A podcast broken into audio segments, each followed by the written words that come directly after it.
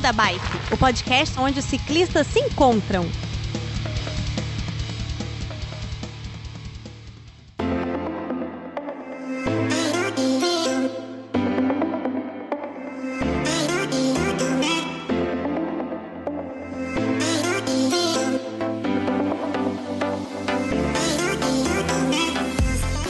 Fala pessoal do Beco da Bike, tudo bem com vocês? Ainda em Nanuque, aqui a princesinha de Minas. Eu sou o Werther Kronig e chegamos à terceira fase, ou a terceira parte, ou terceiro capítulo do nosso episódio sobre engenharia e ciclismo.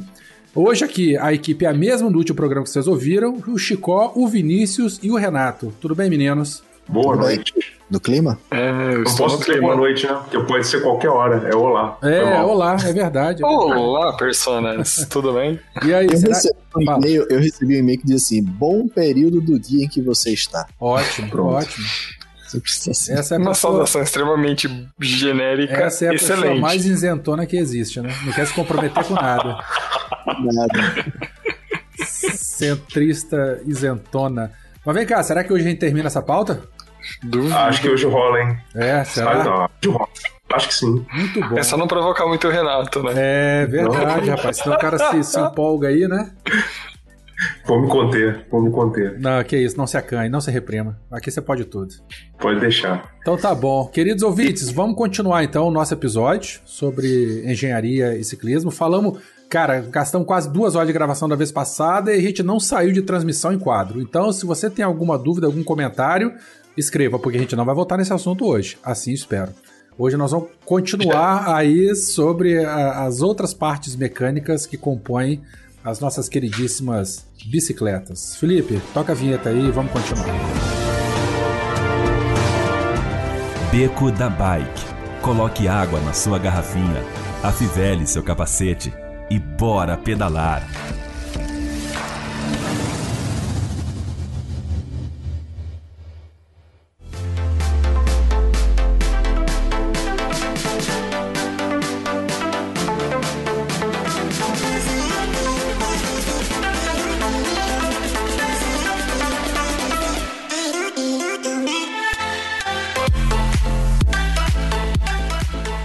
Bom, Renato, voltamos, cara, naquela bíblia de, de, de, de, mecânica e ciclismo que você escreveu aqui, vulgo nossa pauta.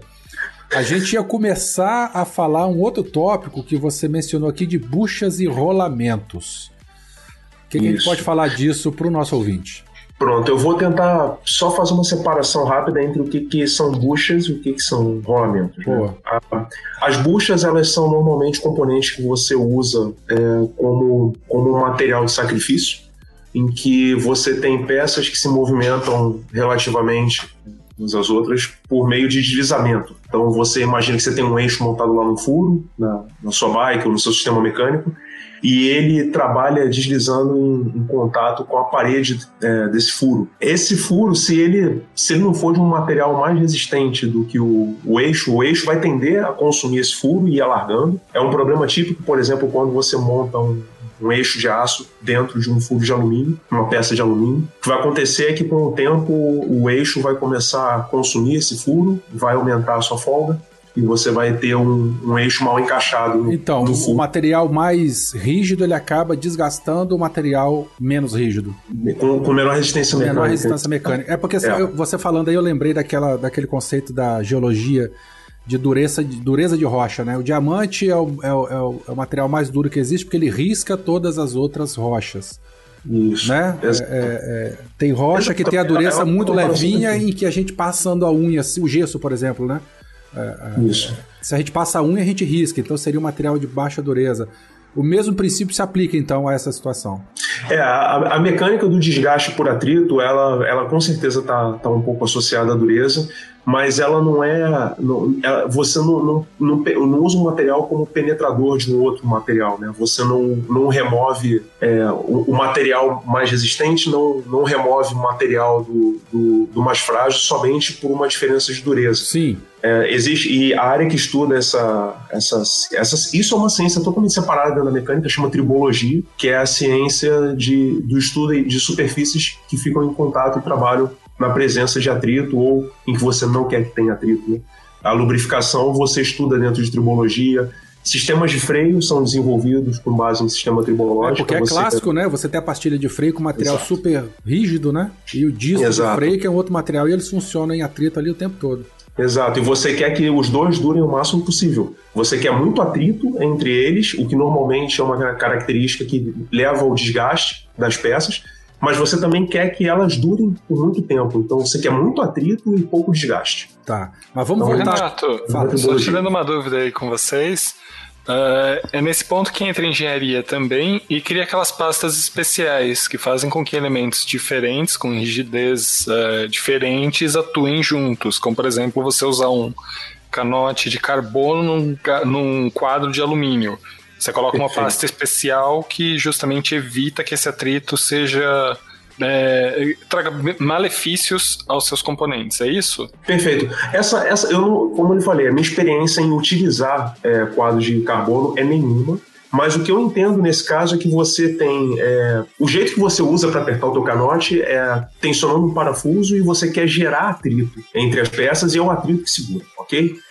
No caso do, da fibra de carbono, você não pode apertar o mesmo tanto que você apertaria um, um, uma, um colar de alumínio, um colar de aço. Então você usa uma pasta para elevar o atrito e assim você, com um aperto menor, ter um alto atrito na sua junta. Na mas sua o pessoal fala também que essa pasta é para não. Não é o, necessariamente isso, mas às vezes o pessoal fala que funde o canote de alumínio, o canote de carbono no, no, no alumínio, né? Que às vezes o pessoal, quando não usa essa pasta, eles se colam de uma maneira lá que é difícil retirar sem é. ficar. Então, aí nesse caso é que o, é quando acontece um mecanismo de migração de átomos de um material para o outro, né?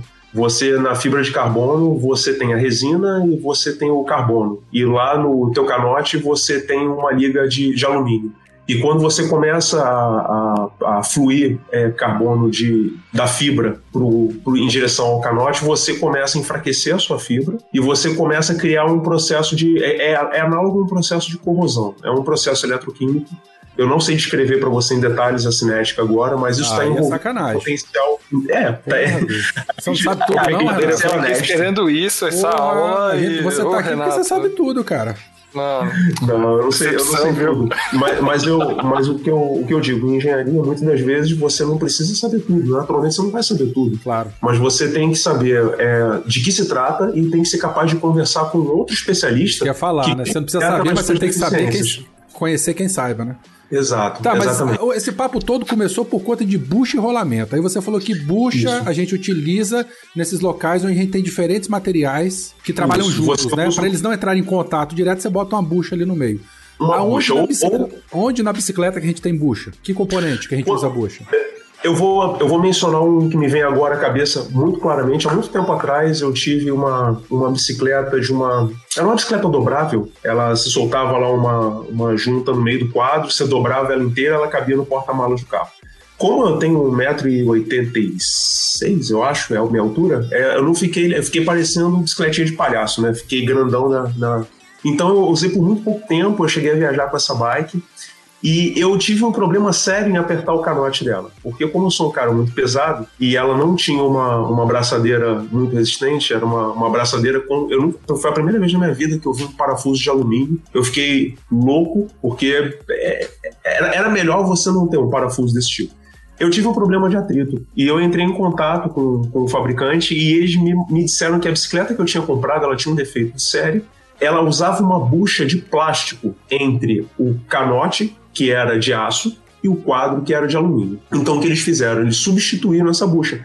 Me mandaram uma outra bucha, que era como um espaçador anular, que eu colocava no gapzinho entre o canote e o quadro, e com isso eu conseguia apertar menos esse parafuso e assim dar o atrito necessário. Então ali era uma montagem que tinha uma bucha, mas era uma bucha estacionária, não era uma bucha dinâmica. O que é uma bucha dinâmica? É uma bucha em que os componentes se movem em relação à bucha. Eu Nesse tenho, caso, eu, eu tenho um, um, um, outro exemplo de. Agora que você falou, tecnicamente, me veio à mente quando a gente vai colocar farol na bicicleta, que a gente pega Isso. no guidão aquela, aquele plástico que coloca lá para dar aquele volume né, e aumentar o grip. Isso. Isso Ele é vai fazer o serviço no é um espaçador. É um espaçadorzinho que vai te dar o, esse serviço. Então também é, um, é, um, é, uma, é uma típica bucha estática, né? Tá, mas essas é, buchas. Eu tenho, eu tenho um exemplo Fala. popular Quando você está com o seu canote mais fino do que o, o, suporte para ele, você coloca uma latinha de alumínio, sabe? Perfeito, perfeito. É o teu espaçador. É o que você é o espaçador. É você, o... o que, que você fez? Você usou uma técnica de embuchamento do furo para mudar o furo nominal e montar bem o teu canote. É o que você funciona. fez. E funciona. E, nesse caso, a gente explicou o que, que é a bucha. E o rolamento, a gente. Não, peraí, peraí, peraí, peraí, peraí, peraí. Vamos voltar que então. Que fique claro, bucha então não é gambiarra. Não, bucha não é gambiarra. Ah, bucha é um recurso ah, de montagem. Recurso Inclusive, de montagem.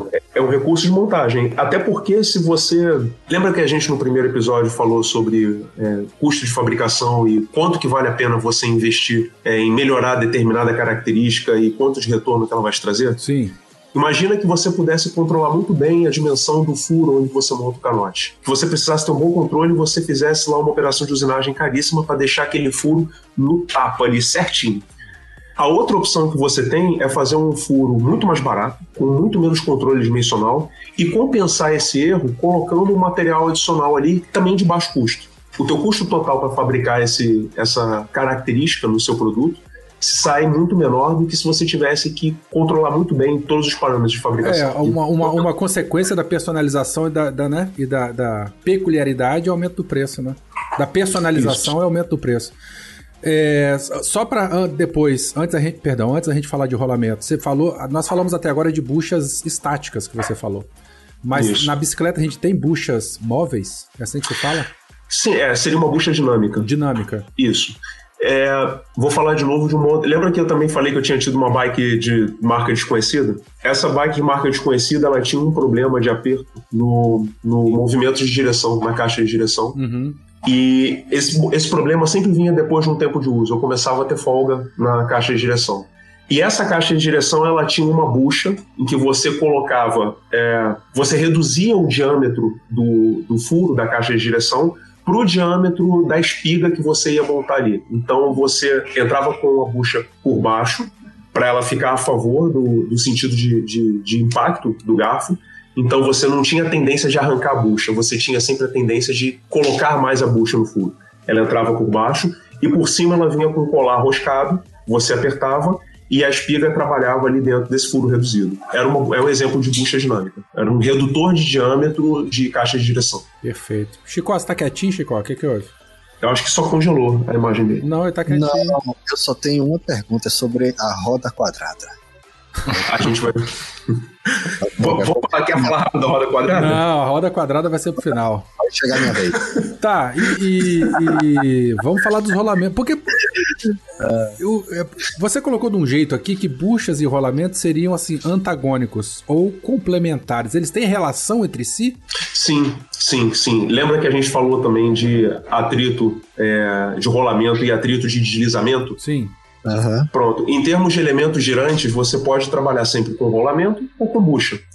A vantagem de você operar com rolamento é que você vai ter um atrito muito menor do que operar com buchas. Razão pela qual todos os eixos da sua bicicleta operam juntas com rolamentos e não com buchas. Seria muito mais barato trabalhar com bucha, mas certamente não ia te dar a performance que você espera da sua bicicleta. Eu posso falar que a bucha, ela quer atrito e o rolamento ele minimiza o atrito? O rolamento trabalha nessa direção de minimizar atrito. Tá, Perfeito. mas a bucha ela tá lá para dar atrito, para dar o grip, para travar. Ou não, eu tô falando besteira. Na, na, na, bucha estática, sim. Na bucha dinâmica é um, é um equilíbrio entre você não ter um eixo girante ou você pagar um pouco mais caro para poder montar um rolamento. Porra, bicho. Quando eu você não bicicleta tudo de outra maneira agora. É muito massa entender essa parte toda. Então pronto. Mas eu acho que eu não tenho mais uma bicicleta. Eu tenho qualquer outra coisa aqui. Depois de todas essas informações, eu já não reconheço mais esse objeto que tá aqui atrás de mim. Você vê, cara, é muito legal, né? É muito foda. Agora, deixa eu fazer uma pergunta. É, quando a gente fala em rolamento, eu penso no cubo da bicicleta. É a primeira coisa que eu penso. Ali a gente tem um rolamento. Mas tem ali, rolamento. lá atrás, na minha Caloi 10, na minha Caloi Cross, tinha uma bacia e uma aranha. Esse conjunto é chamado de bucha. Então, dentro do cubo era passava o eixo e eu tinha uma bacia que era um, uma espécie de. Uma, imagina uma bacia mesmo, só que vazada. Certo. E rolava ali dentro um, um arranjo de aranha, que era uma carcaça com várias esferas amarradas a ela. É o rolamento então, não blindado. Porque tem rolamento blindado, que é o rolimã. É o rolimã, lembra do, do, carrinho de rolimã, do rolimã? Esse é o rolamento sim, blindado. Sim. E você tem o rolamento aberto. É no rolamento aberto. É uma, é uma, é uma bacia que você falou e outra tampinha, assim, um monte de esferinha em volta. É o rolamento é, aberto. Então rolava esse atrito e a bacia se desgastava. Geralmente era a bacia se desgastava, uhum. as esferas também perdiam pedaços e tal. Isso não é bucha dinâmica. Não, isso daí é um rolamento primitivo. Pela sua descrição e pela, pela clareza que conversa, me parece um rolamento mais primitivo. Quanto, um rolamento quanto, de baixíssimo custo. Você tem quantos anos? Você nunca viu isso? Rapaz, tem... eu, eu, tenho mesmo que confessar a minha idade, a condição necessária aqui. Agora, porque o cara dizer um negócio desse que nunca viu um negócio desse. É aquela ideias antigas, Poti de hoje, né? Todas elas trabalham ainda com esse tipo de rolamento mais primitivo, que são mais baratos também, né? Elas ainda usam? Eu não, usam, não usam. Inclusive, quando você arranca a caixa central ali. Eu não sei onde é que Renato vive, ele vive em outro planeta. sabe, sabe o que é Chico? É que nossas, o, o, o Chico, é por isso, cara. Ele não teve que passar por uma poti. É, é. Esses caras eu, eu tive uma coroazinha de roda de plástico, contei aqui, mas. Contou, é, contou. Mas você sabe, é interessante isso, porque isso me, me parece um esforço muito grande para reduzir custo para uma coisa que é o, o, que a gente chama de item commodity. É uma uhum. coisa que você você não procura mais o diferencial do fabricante. Né? Há muito tempo atrás, bons rolamentos tinham duas marcas. Eu acho que eu mencionei as duas aqui: não. SKF e FAG. Eram duas boas marcas de rolamento. Mas hoje você tem rolamentos é, que vêm embrulhados em um saquinho, sem nenhum tipo de etiqueta comercial, e que funcionam tão bem quanto rolamentos que tem por trás a marca de uma grande empresa. Rolamento ficou muito barato. Então, assim, me parece uma maldade economizar com esse tipo de coisa. Você entende? O que é uma BEC? A BEC 5, a BEC 3, a BEC 4 no rolamento. Então, isso daí, pelo que eu já vi, é um, é um padrão popular de você nomear rolamento. Eu já vi isso em skate. Sabe? Então, rolava isso muito na galera do skate, na galera do patins. Isso. Ah, troquei isso. o rolamento do meu skate, andei de skate um tempo, e a tem uma back 5. Então era um Isso. rolamento que deslizava, o cara ia embora só remando, entendeu? Sim. Isso, é, Isso é, é, é, popular, é? São, é, são, são, na verdade, quando você fabrica é, componentes em massa, você não tem. Todos não têm a mesma performance por igual. Você tem os que saem exatamente dentro da faixa que você queria. Tem aqueles que saem um pouco acima da faixa e aqueles que saem um pouco abaixo da faixa. E essa distribuição de, de qualidade de produtos produzidos em série, ela normalmente segue um negócio chamado distribuição normal. É uma curva que parece um sino. Vocês que são caras também da ciência devem ah, conhecer. Eu mais apaixonado por você ainda. você tem a média, mais ou menos, um desvio padrão e você tem os extremos. Isso, isso. Então, aí, se você quiser, depois a gente pode até falar sobre essa coisa de qualidade de produção e, e os sigmas, né? Um sigma, dois sigma, três sigma, a gente pode entrar nessa um pouquinho depois. Mas o fato é que você quer que rolamentos fiquem dentro de um limite de especificação.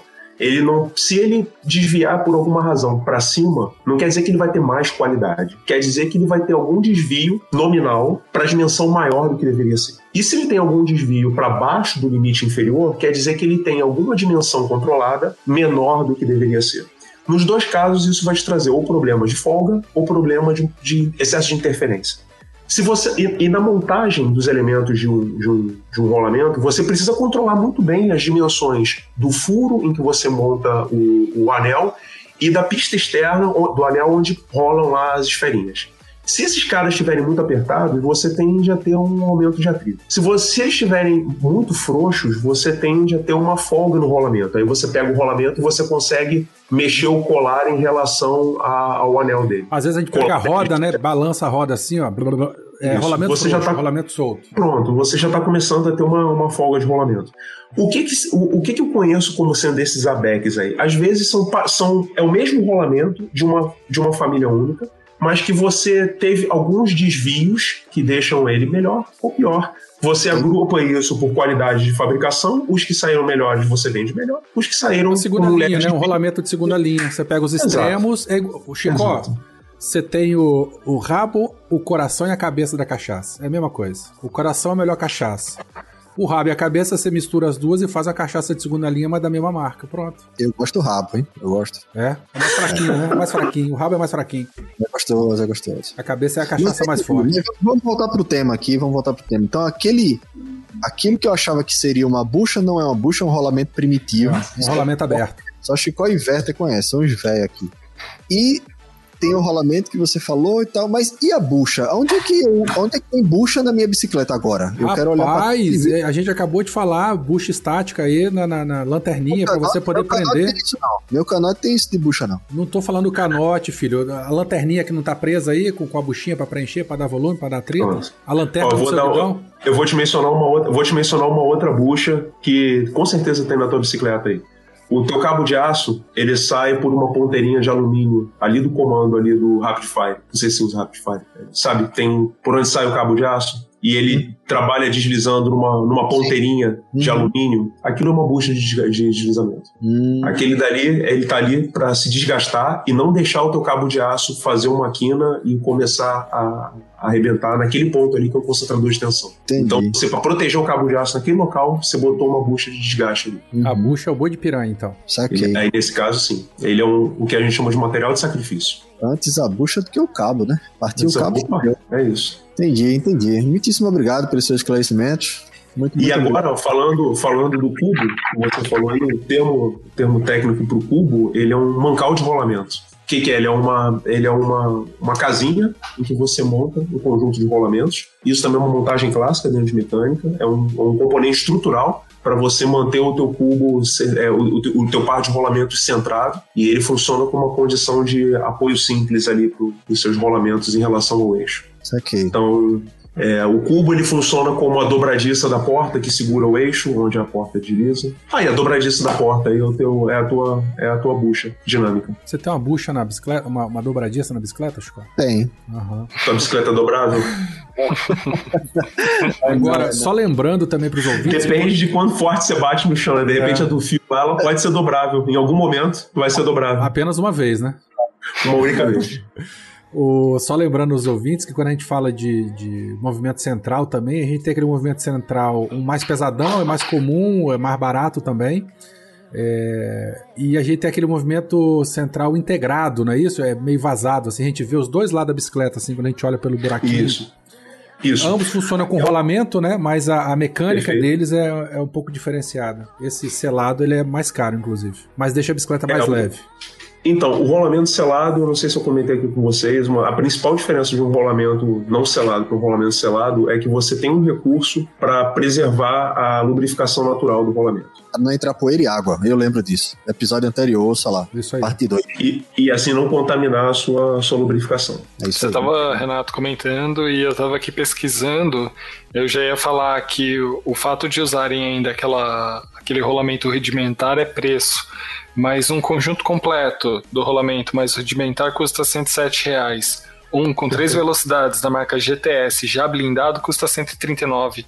Não, não vale a diferença. Não vale. É uma pequena diferença. É o que eu falei, é uma maldade você ainda usar uma coisa tão primitiva para tentar economizar com uma coisa que é super comum. O rolamento é um item commodity. Sim. Hoje, né? Hoje, na época que eu andava de skate, brother, era caríssimo esse é, troço. É, o cara é. que chegava com, com, com o rolimão, o rolimão blindado era, era rei. É, era sinistro, velho. E sabe uma outra coisa que acontece bastante na indústria também? Às vezes a questão não é nem a economia, é que esse projeto é tão antigo e já vende tanto e só dá lucro que ninguém quer investir tempo em fazer uma modificação de projeto para melhorar uma coisa que ainda vende. Barra Forte está aí para provar pra gente. Pronto. Mas vem cá, né? mas você falou que a indústria não quer. Fale, fale da Barra Forte, não, viu? Respeita Não, não tô falando mal, não, pelo contrário. Eu acho que a Barra Forte hum. é um dos projetos mais clássicos de, de bicicleta, ao ponto do Capivara fazer uma toda adulterada para durar mais e para ser mais poderosa ainda, sabe? Barra Forte e barra circular, né? Lembrando que Barra Forte é Calói e barra circular é Monarch. É Monarch. Tá? É... Mas é o que dá para levar a cremosa no quadro é a barra forte. Sentadinho de lado, assim. é, o Renato, você falou que o rolamento ele é tão barato e é um projeto tão bom que a indústria fica com preguiça de desenvolver. O rolamento aberto. É, ah, tá, o aberto, o aberto, perdão. Isso. É porque existem os rolamentos cerâmicos, né? Que são, são um avanço, né? O cerâmico é o quê? A esfera, em vez de ser de aço, é de cerâmica? Então, tem, tem de todo tipo. Eu vou descrever por quê. É, indústria alimentícia, ela. Existem, existe uma coisa que chama misturador industrial, que você trabalha, por exemplo, com pasteurização de, de, de, de, de leite para fazer queijo, alguma coisa em tonéis muito grandes. Você tem aquele agitador lá, né, para você ficar mexendo a comida. E esses agitadores industriais, eles têm uma peça móvel que fica mergulhada lá no troço que vai ser a sua comida e se tem uma coisa que gira lá, ou tem um rolamento ou tem uma bucha. E o rolamento precisa de lubrificação. Então você não vai lubrificar com óleo o troço que fica mergulhado dentro da sua comida. Então você Perfeito. precisa de um rolamento que trabalhe é, de forma limpa. Né, de, sem, e, e para esse tipo de aplicação, por exemplo, existem rolamentos cerâmicos. Esses rolamentos, no caso da indústria alimentícia, são rolamentos em que pista interna, pista externa e esferas são, são de material cerâmico. Mas Você não eles, pode... não, eles não precisam de lubrificação ou o lubrificante dele é, é comestível? Não faz mal? Pra, nesse caso, para baixa velocidade, você consegue trabalhar com ele sem lubrificação. Então você não tem 2.000 RPM lá naquele agitador. Você tem uma velocidade baixa, você tem baixas cargas, você consegue trabalhar com aquilo por muito tempo sem uma lubrificação específica. Obviamente, se é um líquido que está ali dentro, pode ser que ele tenha alguma participação nisso, dependendo da consistência do líquido. Talvez não tenha, porque ele não vai dar penetração entre as, entre as esferas e a pista, não vai gerar o filme, que é o que lubrifica de fato, né, aquela geração de filme. Então, mas o fato é que você consegue trabalhar com aquilo sem gerar muitos resíduos, porque o rolamento metálico ele vai com o tempo gerando resíduos de desgaste da esfera, desgaste da pista, e você passaria todo esse contaminante lá para a tua comida. Fora, você... fora, a reação química, né, do próprio metal com o líquido ou com a substância, e pode dar um, uma terceira aí, ferrugem, alguma coisa assim. Mas Exato. a gente tem rolamento No caso cerâmico. das bikes. Fala. Isso que eu ia perguntar. Diga, pode... A gente tem rolamentos cerâmicos nas bicicletas? Sim, no caso das bicicletas, o que eu já vi são pistas metálicas com esferas cerâmicas. As pistas e... são o quê? É, é, é, é, Anel interno e anel externo. Beleza. O anel interno é o que gira com o eixo e o anel externo que é o que fica em relação a uma carcaça. Exato.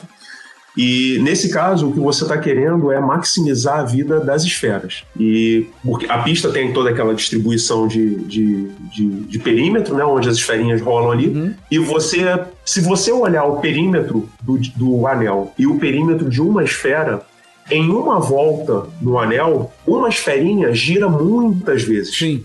Então, é natural você falar, se você olhar para uma esfera e um anel, é, é natural você entender que a esfera tende a desgastar antes do anel. Sim, perfeito. perfeito? Então você tende a querer minimizar o desgaste do componente que vai desgastar mais rápido.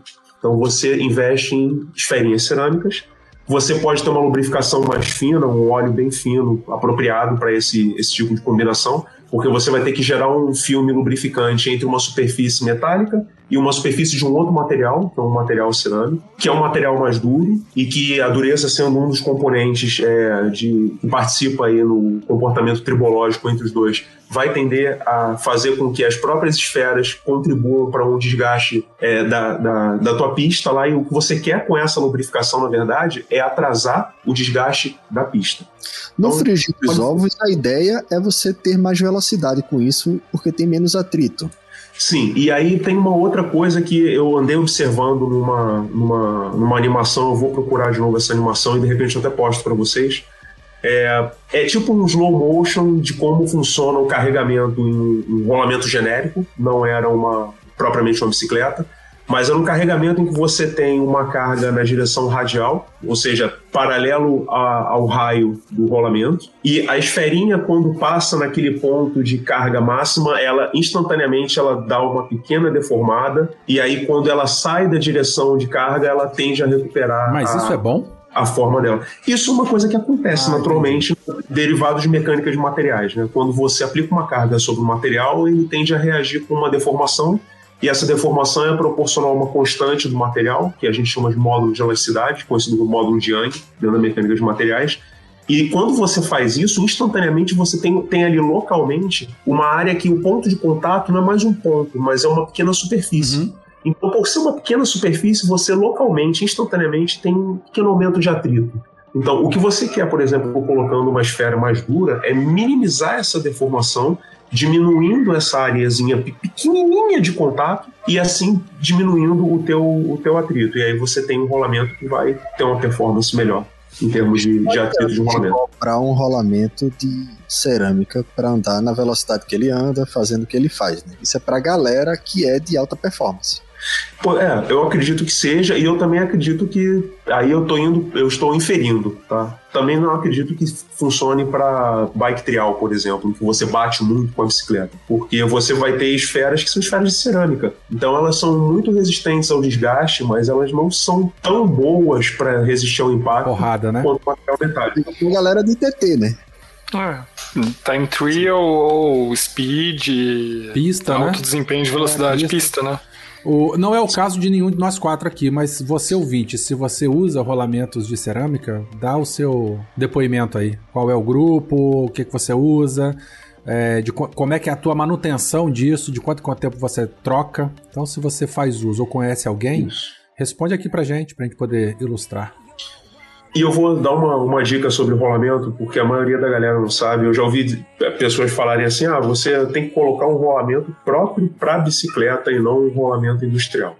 É, o, o rolamento é um rolamento. Se você tiver que substituir, se você tem um cubo, ou você tem um, um movimento central em que você consiga abrir e substituir só os rolamentos, pega esse rolamento, mede ele, leva de repente no teu mecânico, pede para ele pegar um paquímetro, medir diâmetro interno, diâmetro externo e largura da pista. São as três grandezas que caracterizam o rolamento. Vai na casa dos rolamentos da sua cidade. To- se Toda casa, toda a cidade tem a casa dos parafusos, a casa das bombas, Aqui na casa da Nuke mangueira. não tem casa do rolamento, não. Tem a loja do Mas tem casa do aqui. queijo aí, né? Não, aqui é a casa dos parafusos e olhe lá e no máximo uma de trator aqui. Casa dos parafusos. Então Tem a casa da luz vermelha aí, tem? Não, tem não. Ó, já ia fazer uma visita aí.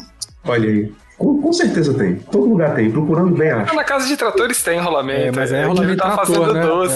É. Mas fala, o que, que tem? Aí Pode chega ter, lá, né? hein, Renato? Mas aí chega lá. Chega e- com essas três dimensões e, e aí você vai pedir, moço, por favor, eu quero um rolamento de esferas de contato em quatro pontos, com essas dimensões. É esse o rolamento que você vai usar para substituir o rolamento da sua bike. De quatro pontos. Por... Ah, tá. Porque é, em Rolamento. cima e embaixo e os dois lados da esfera. Dois pontos de contato em cima, exatamente. Mas todo rolamento, rolamento as esferas já não tem quatro pontos de contato? Não, existe um rolamento de esferas em que a parte de cima da esfera toca totalmente na pista superior e a parte de baixo totalmente na, na pista inferior. E elas não tocam uma na outra? As esferas que você diz? É, porque toda esfera ela tem quatro pontos de contato. Na frente e atrás, da esferinha da, da vizinha, na Não. pista superior e inferior. Tá, então eu vou, eu vou tentar explicar melhor. Imagina que você pegou, botou teu rolamento em peça em cima da mesa e aí você cortou ele com uma faca na transversal. Aí você tá olhando de A lado. luz dele. Você tá olhando... Isso, perfeito. Aí o que você tá vendo é, é uma, uma esfera que entra e uma outra embaixo que sai do rolamento, perfeito? Essa esfera, ela vai ter ou dois pontos de contato com a pista superior, ou dois pontos de contato com a pista inferior. E se não for desse jeito, provavelmente ela vai ser uma outra em que ela tem uma linha de contato com a pista superior e uma linha de contato com a pista inferior, entende? Ela pode ser maior ou menor, é isso. E por ser maior ou menor, ela vai influenciar, ela vai, ela vai ou não girar no próprio eixo enquanto ela faz o giro total, é isso? Nos dois casos ela não, nos dois casos ela vai rolar. De repente se eu, se eu mostrar a... me dá um segundo, o Werther, Não, se você não, pode não, não, não. Aqui parte não aqui. adianta você, porque não adianta você mostrar pra gente, Ah. tem que convencer no áudio. Vamos fazer o seguinte, então. Quando a gente chegava na loja, a gente pedia é, videocassete de quatro cabeças. Então você vai chegar na tua loja e vai pedir rolamento de esfera com quatro contatos e acredita no Renato. Pronto. Ok? Vai dar certo. Adorei, Ok? adorei a Nós só referência. falando de velharia? Bom, a gente já pode Pois é. passar pra freios? Vamos passar pra onde? Pra, freio, pra falar de freio, pô. Ah, freio, né? Mas Jesus, né? É, mas nenhum de vocês está com dúvida em relação às coroas ovais, Eu quero coroa de saber, aço cara. e coroa de alumínio? E essa treta de coroa oval? Fala aí. Porque é coisa nova no ciclismo. Ah, Rapaz, eu vou te falar, isso- eu, eu, fui, eu, fui, eu fui pesquisar isso aí, porque é a primeira vez na vida que eu vi uma coroa em uma aplicação qualquer e que essa coroa não era redonda, foi no ciclismo. Eu nunca tinha visto isso em nenhuma outra aplicação industrial, nada. Normalmente você tem, em 99,99999% dos casos, você tem coroa redonda. E se ela não tá redonda, é porque ela tá quebrada. Aí você substitui. então, pois é. Aí chegou. Então, pois é. E aí eu, eu, eu fui dar uma pesquisada a respeito disso. É, eu li uns dois papers sobre isso e eu vi um vídeo de um cidadão que tem um canal aí no YouTube e foi quem me deu a melhor explicação. Pronto, então. A, e a explicação do vídeo que eu vi a respeito disso foi do canal lá do Pra Quem Pedala. É, e ele, ele me convenceu de que você, na verdade, tem a ilusão de que você tem uma performance melhor. Porque ah, o que ele convenceu que você tem a ilusão do, de uma performance, não que você tem performance. Exato, exato. E nesses papers em que, em, em, que eu dei uma passada rápida, diz exatamente o que ele, o que ele falou, o que me leva a crer que ele também fez uma pesquisa para dizer aquilo. Qual é a ideia da, da coroa é, não circular, né? Porque tem a coroa oval, tem, tem coroa já tem coroa quadrada também, que Opa, ele tenta fazer casa com a roda quadrada. Que é, pois é, ele tenta fazer com que você tenha quatro pontos de máxima performance, né? Dois para a perna direita e dois para a perna esquerda, e aí ele faz a coroa quadrada. O da coroa oval, ele, ele diz que o objetivo é você fazer mais força, onde você vai ter é, mais torque, e que à medida que você vai girando a coroa, essa força máxima que você faz se, se equilibre com a variação da posição do seu pé, ou seja, a posição vertical, em relação ao eixo da, dali do movimento central. É como se você fizesse uma, o mesmo torque por mais tempo ao longo de um, de um percurso, né? Só que ele explica que para que isso dê certo, existe um trecho em que a outra perna está, na verdade, puxando o pedal. Uhum. Então você está recrutando grupos musculares que normalmente não, não, não estão preparados para trabalhar dessa maneira. É, é você, você você tem, é, é anatomicamente preparado para fazer muito mais força para baixo do que puxando né, com a sua perna. Você foi projetado para fugir, então você tem que ser capaz de correr, você faz mais força para baixo para poder gerar velocidade. E ele diz que existe um trecho do, da pedalada com a coroa oval em que você, na verdade, usa a outra perna para puxar o pedal para cima. Ele alega que nesse, nesse, dessa maneira você está gerando é, potências e enquanto você descansa a outra perna. Mas o que ele mostra, na verdade, é que você acaba se cansando mais fazendo isso. Então eu, fico, eu fiquei com a explicação que ele deu, me, me faz sentido é realmente curioso, te induz a. Eu tive a sensação de que. Quando eu tive aquele estalo de que eu percebi como que era a ideia, eu falei, caramba, isso deve dar certo realmente. Mas aí depois que ele explicou, não, tem a outra perna, e aí me fez todo sentido também. É uma, é uma pegadinha. Mas o então, nossa, é, é quase reaprender a pedalar, né? No final das contas, porque realmente é. nós não fazemos esforço na puxada, e sim no empurro, né? Sim. É reaprender Exato. a pedalar para você usar uma coroa oval em eficiência. E nos papers que você leu, a galera chegou a em que conclusão? Então, a conclusão era exatamente essa. A conclusão era de que você ou não tinha uma melhora, ou você teria uma perda de performance por você estar tá tendo um desgaste muscular num grupo que normalmente não é utilizado. É como se você estivesse criando um esforço que você não precisaria fazer se você estivesse pedalando normalmente. Pô, gente, mas não seria somente a questão, como a máquina humana é altamente adaptável, não seria só uma questão de treinar esses músculos e haver um período de aprendizado muscular para que depois sim você começar a ter uma vantagem usando uma coroa oval? Porque a máquina mais adaptável que existe, velho, é o ser humano. Ponto. Acabou. Sim, verdade. Eu, é eu, eu, eu, não, não posso, não posso discordar, mas tem um ponto contra, o, o Chico. Você quer pagar quanto por isso e quanto tempo você vai investir para reaprender a pedalar? Cara, eu, vale pena. eu acho que o termo seja reaprender a pedalar. Eu acho que tá sendo muito holístico nessa reaprender a pedalar, tá ligado? Você vai continuar pedalando do mesmo jeito, você só vai adicionar ali um grupo muscular que você não usa. Quando eu tô subindo clipado uma subida muito. Pico do Jaraguá, São Paulo. Você dá uma puxadinha, né? Você dá uma puxadinha com a perna de trás. subida. Ah, eu não ganho velocidade, eu não ganho performance, mas a minha perna, a perna que eu tava fazendo força, ela tem um momento a mais de relaxamento. E aí eu ganho depois de, vai, 30 metros, eu ganho um pouquinho mais de gás, entendeu?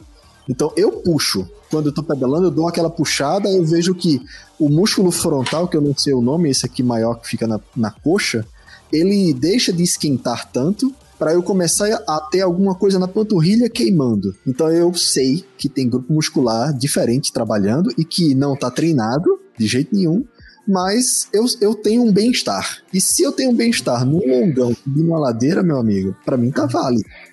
Mas lembrando, Chico, também um outro detalhe: a tua coroa é redonda, né? Sim, sim. Eu nunca pedalei com será que essa Será que essa mecânica ela também não funciona bem porque você tá em um determinado momento fazendo isso, em um específico momento? Então, ali naquele momento, você você ganhou, mas será que isso é benéfico Todo o pra você? resto a- você vai, vai se ferrar. Todo o resto. Se for o tempo Exato. todo. Se for o tempo todo. É, eu nunca pedalei com a coroa oval pra dizer. Ah, mas aí de repente a gente volta para aquilo que você falou, né? Seria uma questão de treinar. Eu não De sei. treinar. É uma questão de treinar. Eu, eu sinto que aqui a gente fica muito assim na, na, na fronteira do, do debate, né? Porque alguns estudos dizem que você, na verdade, ou não tem ganho ou você teria uma perda. Teve um outro vídeo de um rapaz que eu vi, um, um holandês, que ele disse que essa coroa ajudou ele a, a se recuperar de uma lesão. Como? Mudou os grupos musculares em que ele é, usava para gerar trabalho e assim ele deu um descanso para a lesão dele. Agora, ele também falou um outro aspecto, que isso daí, por um acaso, poderia dar para ele a sensação de que ele estava bem da lesão, e na verdade ele está mascarando o resultado ruim dele e eventualmente talvez até criando um outro grupo muscular que está sendo esforçado demais para poder compensar é, um- uma, uma deficiência que ele teve por conta de uma lesão. Então também foi uma, uma outra opinião. A gente tem que arrumar quatro bicicletas e pedalar e cada um dá a sua opinião, senão a gente vai ficar no, no campo da especulação, que eternamente é Especulação. E, e vou contar, hein? Pra mesma quantidade de dentes, uma coroval custa tipo quatro vezes mais, tá bom? Episódio gente. Então, cara, se fizer, se fizer, é, é, é, se der resultado mesmo, é, aque- é aquele mínimozinho de potência que vai fazer a diferença no. É tipo o rolamento cerâmico. É. Ih, Rapaz, eu ia falar isso. Aí você pega e abre a carteira com força. Aí você compra o rolamento cerâmico, aí você compra a coroa oval, e aí você compra lá o teu melhor freio hidráulico parabólico. E contra pé ciclista, né? Pra usar sua 15 bicicleta de verdade. Isso. E aí paga mais seguro nela do que no teu carro. É isso aí. Tá, mas vamos continuar nas coroas então. A gente já chegou, você já chegou com, com, é, é, tapa no peito e porta na cara, né? Com, com a treta aí da coroa oval. Mas você comentou. Eu não, pra quem pedala. Pra quem é. Não, mas a gente colocou o assunto aqui na pauta. E você comenta aqui de as, dessas coroas de aço ou alumínio. Eu pensei que coroa fosse tudo de aço, cara, porque alumínio ele é mais mole. E a coroa Cara, tem eu muita gosto, força em si. eu ó. gosto dessa. Eu gosto dessa história. Tem uma Caloi 10 aqui de 1975 e a coroa é de alumínio, pô. Tá, é de alumínio. Uai, tá aí. alumínio. Mas o alumínio não desgasta mais do que o aço? Faz Aí- sentido Ah, então. colocar uma. co- fabricar Renato, ou ter uma coroa de alumínio? Eu ia, eu ia dar, dar- matar essa bola no peito e dar assim de trivela pro Chico. Vai, Chico, leva essa, mas então eu vou falar aqui. Eu vou dar um exemplo. É, minha bike fixa. Minha bike fixa ela veio de fábrica com coroa de alumínio. E aí tem uma colega nossa lá do, do grupo, que já tem um tempo já que eu, que eu não falo com ela, fixeira lá de Belém do Pará. Gente Laura. finíssima. Laura. Laurinha. Aí, a cara, cara ela, me, ela me botou no mundo da fixa, ela me deu várias dicas e ela me, me- botou, me fez ver a luz, né? Péssima pessoa. Porra, Hashtag volta Laura, hein? Volta a Laura. porra, Beijo. rapaz, tomara, cara, eu tô torcendo por ela, viu? Esse início de ano dela não foi fácil, não. Não, velho. não. Aí você, ela me disse o seguinte: ela me disse o seguinte: "Ran- ranque fora sua coroa de alumínio, bote uma coroa de aço. Falei, tá, por quê? Porque você vai moer isso tudo e isso não vai funcionar. E aí eu vou falar pra você o seguinte: eu trabalho na indústria de defesa. É, eu vou dar um, um pequeno detalhe aqui. É, Eu trabalho desenvolvendo é, torres remotamente controladas. O que, que é isso? Você tem o carro blindado e em cima do, do veículo blindado você tem a torre que gira com, com o canhão. Vou falar assim no, no populacho. Aquilo dali é um rolamento gigante de 1,60m de diâmetro. É onde que fica a uma 50 coroa- lá, que o cara não faz força e a torre gira. Cara, a ponto 50 é, é levinha, eu tô falando de canhão de 30, coisas Tá maiores. E tem um rolamento lá importado, fabricado por uma empresa chamada Roterg, uma alemã fantástica, primor da engenharia, eu fico babando com aquilo. A coroa, ela trabalha em contato com um pinhão, um pinhão de aço, porque o pinhão ele vai desgastar muito mais rápido do que a coroa, porque ele gira muito mais. E a coroa, veja só, é uma coroa de alumínio. Você tem um requisito de peso e você tem, bom, é uma coroa de alumínio com duas polegadas de largura de dente e um pinhão de aço.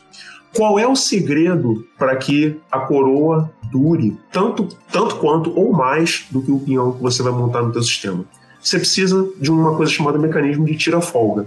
Você não quer que haja folga entre o pinhão e a coroa. A folga ela dá micro, micro batidas, micro fissuras, isso, essas coisas. Porque né? quando você tem reversão de movimento, e isso acontece aonde? Na fixa, porque você ora está tocando potência, ora você está tentando tirar potência, você está tentando frear a tua bike. Você vai ter o, o, rolete lá da tua corrente batendo no dente da frente, batendo no dente de trás, batendo no dente da frente, batendo no dente de trás e aí, com o tempo, você vai transformando a tua coroa em polia, até que você coma todos os dentes dela. Como que você resolve isso? Tensão de corrente. Você trabalha com a sua corrente bem tensionada, de forma que você, quando aplicar o esforço para tentar reduzir a velocidade da tua bicicleta, tentar fazer a coroa girar no sentido contrário, você não tenha movimento relativo da corrente em relação ao dente para que ela não tente sair do dente. Então a tensão nela é grande o suficiente para que ela fique assentada no vale entre dois dentes, ali na raiz do dente. Dessa maneira você não tem deslizamento e você não tem um desgaste na coroa de alumínio. Então você Pode tá dizendo que Laurinha tá fazendo merda porque ela não tá esticando a corrente direito. Ô, Laurinha, Cuidado com o que você fala com ela, que a mulher é brava, hein? Rapaz, ela faz magá. Ela faz crave magá. E foge de ladrão lá em Belém, é. de bicicleta, hein? Tensionar muito a corrente e deixar super bem tensionado, meio que trava o sistema, né? Fica super pesado. Isso, né? então. Aí, aí é um equilíbrio entre. É a tua boa regulagem. Se você não tiver uma boa tensão de corrente, você vai ter movimento relativo e você vai induzir ao, ao desgaste. Se você tiver tensão demais, você diminui a carga de trabalho efetiva da corrente e você sobrecarrega os dentes. E aí você começa a ter um outro tipo de desgaste, cara, que eles chamam de desgaste de flanco em que você começa a esmagar o dente pela tensão da corrente. Eu já fiz isso já. É, não tenho fixa não, mas eu já fiz isso numa bicicleta single, né? É, tá aí, a calói essencial que tá aqui atrás de mim, ela, ela tá passível disso, né? Se você.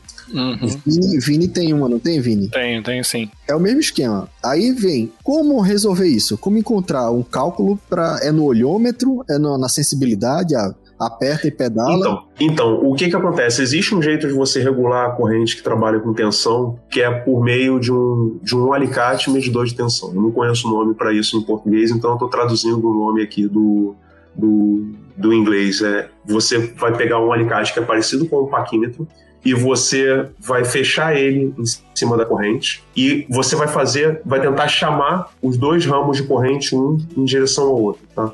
E você faz isso de forma gentil. Você não pode fazer força demais, porque senão você também deforma a ferramenta. É uma, é uma coisa bem manual, mas Entendi. que pe pelo deslocamento da corrente, ele te dá uma noção da tensão. E para cada corrente que você usa, por exemplo, a, a, de fixa normalmente é uma corrente mais grossa do que a, do que a, de, a de 8 velocidades, 7 velocidades. Então você vai ter um, uma marcação lá que é própria para uma corrente meia por um oitavo. É a, a não vale a pena comprar esse alicate, né? Não, não, vale a pena. Agora você precisa ter sensibilidade. Você, o que, que eu faço na minha fixa? Eu tensiono a corrente até certo ponto em que eu consigo pedalar e eu percebo que eu não estou tendo reversão de, de, de corrente. Ou seja, eu dou, eu dou um giro e aí eu dou, dou uma forcinha para parar a, a, roda instantaneamente. Se eu sentir que não está dando colisão, eu paro de tensionar a roda. E eu fiz uma cunha. O que, que é uma cunha? É um triângulo de madeira, né? Uma, é, um, é um triângulo retângulo de madeira e eu vou empurrando esse triângulo retângulo entre a roda e o city tubo. Ou seja, eu, à medida que eu empurro a cunha para baixo, a roda vai eu trás. Né? desloco a roda para trás. Sim. Quando eu consigo inserir a cunha sem fazer muita força, e aí eu tô de novo falando qualitativo, né? Eu vou lá com meu dedo gentilmente, insiro a cunha, vejo que a corrente está tensionada, eu prendo as porcas da roda e eu tô. Eu quebrei o pé de vela, né? Mas eu tô com a mesma coroa. Essa cunha é genial. Nossa, eu nunca nossa. eu não tinha pensado nisso. você faz eu o risquinho ali, né? Você sabe direitinho ali no, no gabarito, Cara, no gimbal, né? E é barato. Sim. Não Sim. custa o preço do alicate no Brasil, que deve não, estar, tipo, não, sei lá, um milhão de reais. Se tiver, se tiver, uma peça, se tiver uma peça de madeira em casa e pega um serrote, faz um triângulo retângulo. Quem conhece aí o, o triângulo pitagórico 345, sabe? O pessoal aí lembrou da matemática? Faz um 345 ou lá um, um 6, 8, 10, vai ser a mesma proporção. Entra com esse triângulo retângulo bonitinho ali e deixa a hipotenusa dele fazer seu trabalho. Putz, parabéns, cara. É, Renato, Renato, Renato. Que fantástico, que fantástico. Então, Isso já valeu o programa pra mim, cara, porque é. é muito simples, é muito prático, é dentro de, de custos acessíveis pra qualquer pessoa que tem o um mínimo de vontade de fazer recortes em madeira, cara. Parabéns. Sim. Que ideia. Eu gostei do deixa a hipotenusa fazer o seu trabalho, ó, lindo. Deixa a hipotenusa fazer seu trabalho. É E a aí. coroa de, de carbono segue o mesmo esquema da, da de alumínio? Ela é toda de carbono ou ela é de carbono o miolo e o- os dentes são de metal? Sim, eu, eu, eu vi uma que ela tem uma inserção de. de vou botar inclusive a foto na, na nossa pauta aí. Ela tem uma inserção de, de parafuso para você colocar uma coroa. A coroa de fato, né? Um anel metálico que vai por fora, que tem os olhares para você passar o parafuso e prender ela numa chapa perfurada, que essa chapa ela é a, a, a pecinha que é de fibra de carbono. E é essa a chapinha que vai prender no seu pé de vela. Então você prende uma coroa metálica no pé de vela por meio de uma interface de fibra de carbono. O objetivo aqui é, é eliminar peso. É. Né? A paranoia de eliminar peso. Ganhar em peso, né? Não, não ganhar peso de ficar mais pesado. Sim, ganhar em peso. Exatamente. Ganhar, ganhar benefícios em peso. Everywhere, people just don't care. Everywhere, people just don't care. Everywhere, people just don't care. Everywhere, people just don't care. Everywhere, people just don't care. Everywhere, people just don't care. Everywhere, people just don't care. Everywhere, people just don't care. Care, care, care, care, care, care, care, care, care, care, care, care, care, care, care, care, care.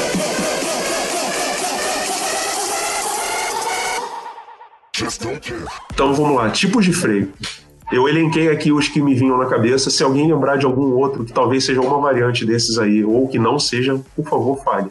Freio de tambor. Freio de tambor é fácil de escrever. Né? Você tem uma carcaça, que é um anel, e dentro dela você vai ter um elemento que se desloca normalmente na direção radial.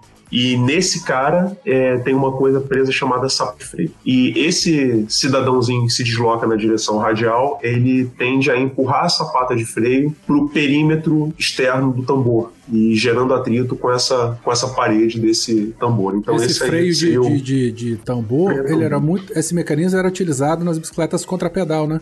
Sim, a, a ideia era. trás, muito- ele expande a sapata pra- por dentro do cubo, né? E gera o atrito. Pronto. Perfeito. Eu sei, que, É isso eu sei que é uma bosta. É uma bosta. Eu freio. adorava, achava muito. Nunca usei contrapedal. Nunca usou o tambor? Não recomendo não, tá?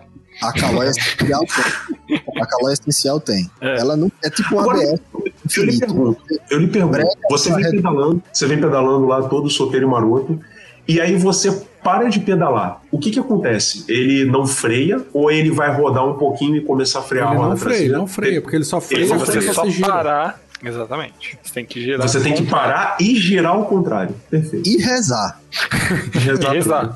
E torcer pra não aquecer, porque se aquecer ele também perde eficiência. É, E aí perder eficiência você continua descendo. Freio tambor é uma É isso aí. vira Mas Mas dar isso não vai exemplo. pra freio a disco, né? Freio a disco, quando você começa a aquecer demais, você vai perdendo eficiência de, de frenagem. Sim. O... Vou dar um exemplo. Meus pais moram em uma ladeira, né? Uma ladeira parruda.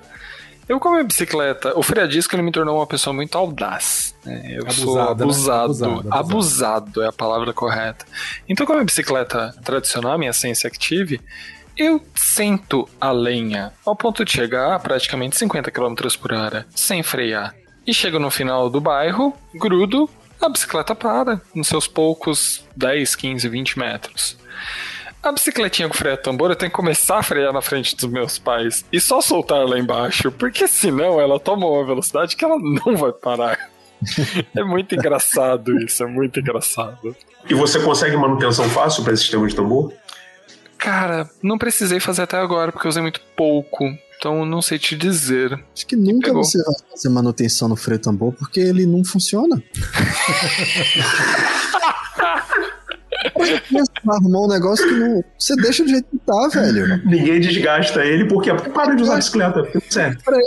Melhor usar a Havaiana, né, na roda frente, a chinelo. Freio inclusive, se você olhar lá no chave 15, as meninas ensinam como trocar, tá? O freio tambor da Essential por, por freio a, a ferradura. Eu já assisti o vídeo da Thalita, excelente. Chave 15, canal de coração. Inclusive, sofreu um assalto, né? Roubaram tudo lá no, no estúdio delas lá. Não tava Elas tava- sabendo. Elas estavam até É, fazendo uma campanha de arrecadação de fundos aí. Vale até a pena também. Galera, ajuda aí. Ajuda aí, ajuda aí. Por favor. Rapaz, Zero a limpa lá na oficina. Bom, aí vem na sequência o cantilever. O cantilever tem um nome até bonito, né? É.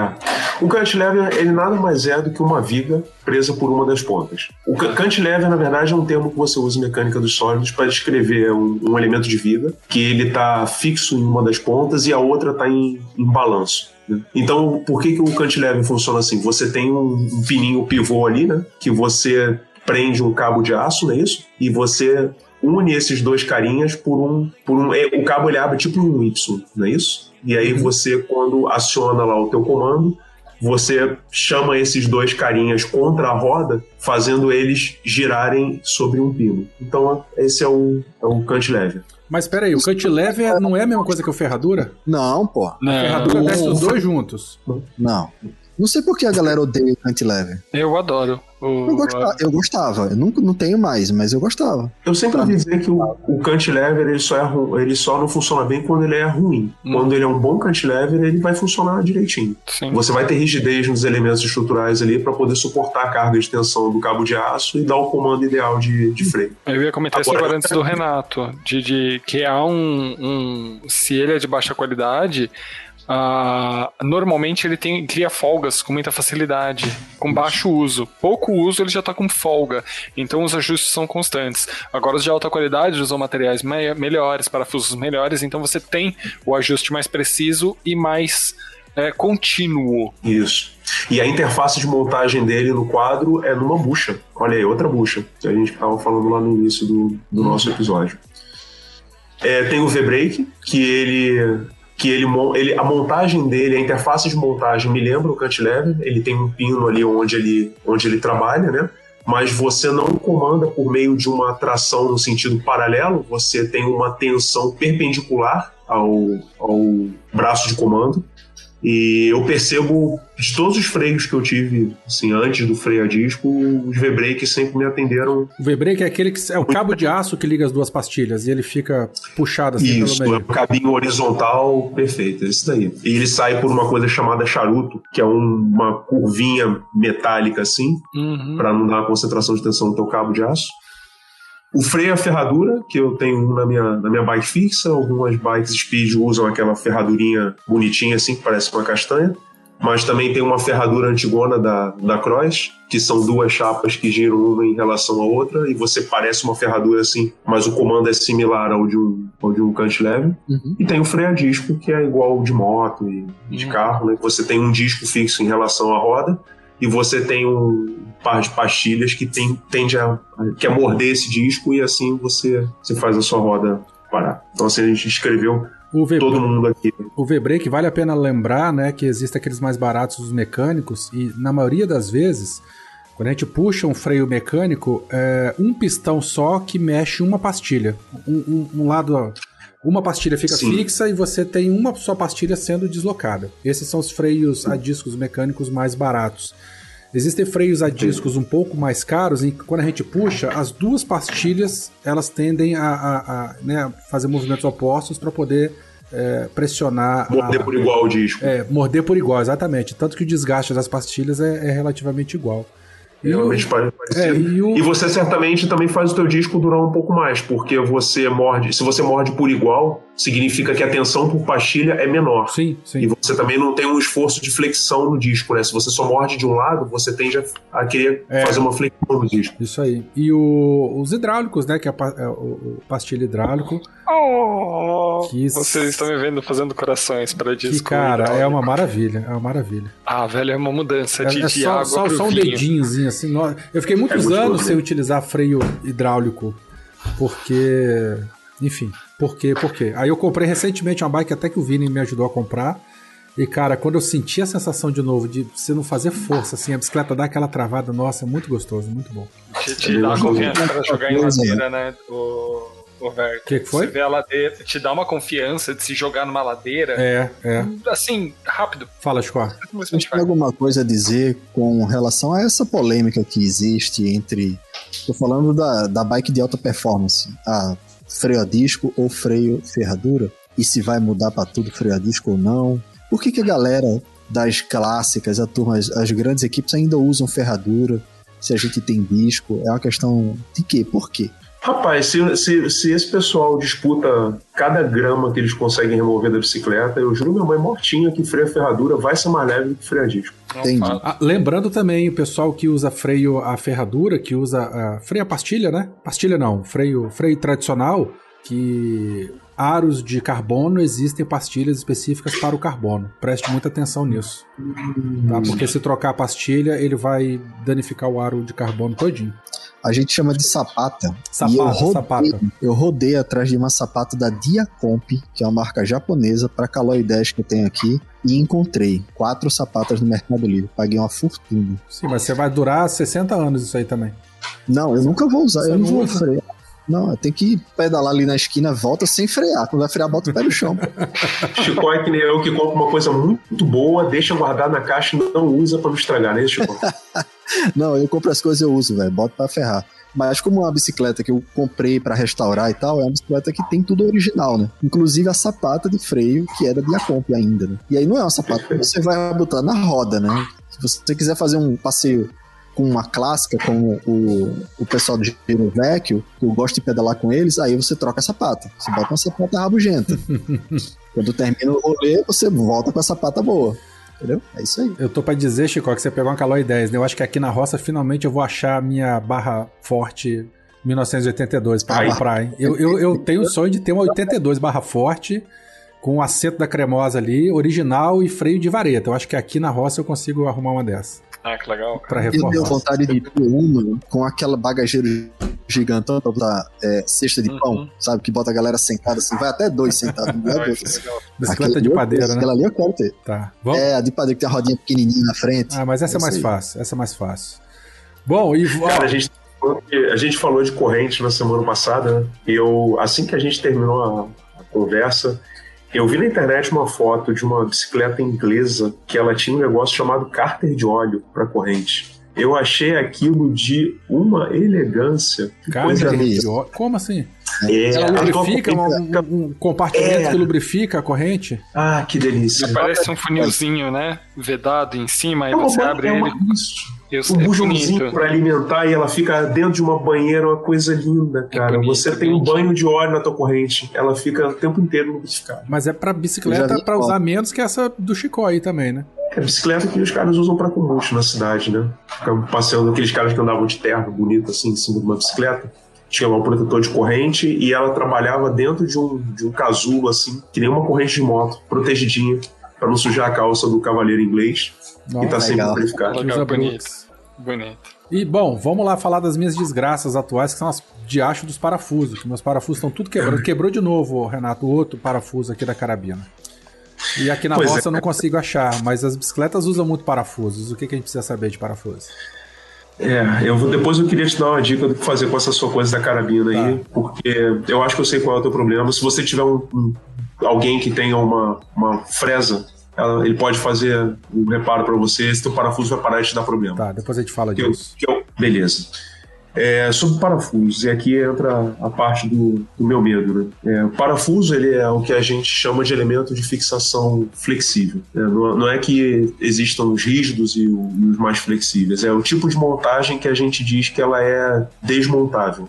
É, eleme- existem elementos de montagem permanente. Nas bicicletas, eu acho que você só tem eles é, no suporte de garrafinha, talvez, que é um rebite. O que que é um rebite? Um rebite é um- uma, uma peça metálica, pode ser de alumínio, pode ser de aço, pode ser titânio, que você coloca ele num orifício de montagem e você usa ele para juntar peças de maneira permanente. Você tem como desmontar um rebite, mas você vai ter que destruir o rebite para poder desfazer a, a sua montagem. Cara, então, eu acho como... que bicicleta a gente não tem rebite, não, hein? Nas mais atuais, pelo menos, não tem, não, hein? Então, eu, eu, de repente eu tô falando isso porque eu vi um vídeo lá do, do Pedaleria em que ele adapta um quadro para colocar um suporte de garrafa. Ele faz um par de furos e ele usa um rebite é, autorrepuxante, que é um Sim, rebite de parafuso por dentro, né? Pra ele poder travar. Isso, ele vai apertando o parafuso e ele vai esmagando. Expandindo isso. Ah, entendi, entendi. Isso. E ali, ali foi o único lugar em que eu vi um rebite colocado. Mas. Se, Não, se mas olha muito- só, mas muito provavelmente ele fez isso pra poder criar a rosca pra depois colocar o parafuso. Foi exatamente Ah, isso. então, né? não foi um rebite pra unir duas. Não, não, não, não. Ele queria, na verdade, um rebite roscado para Isso, fazer a isso. função de, de, um- de uma porca ali para prender a gar- o suporte de garrafa.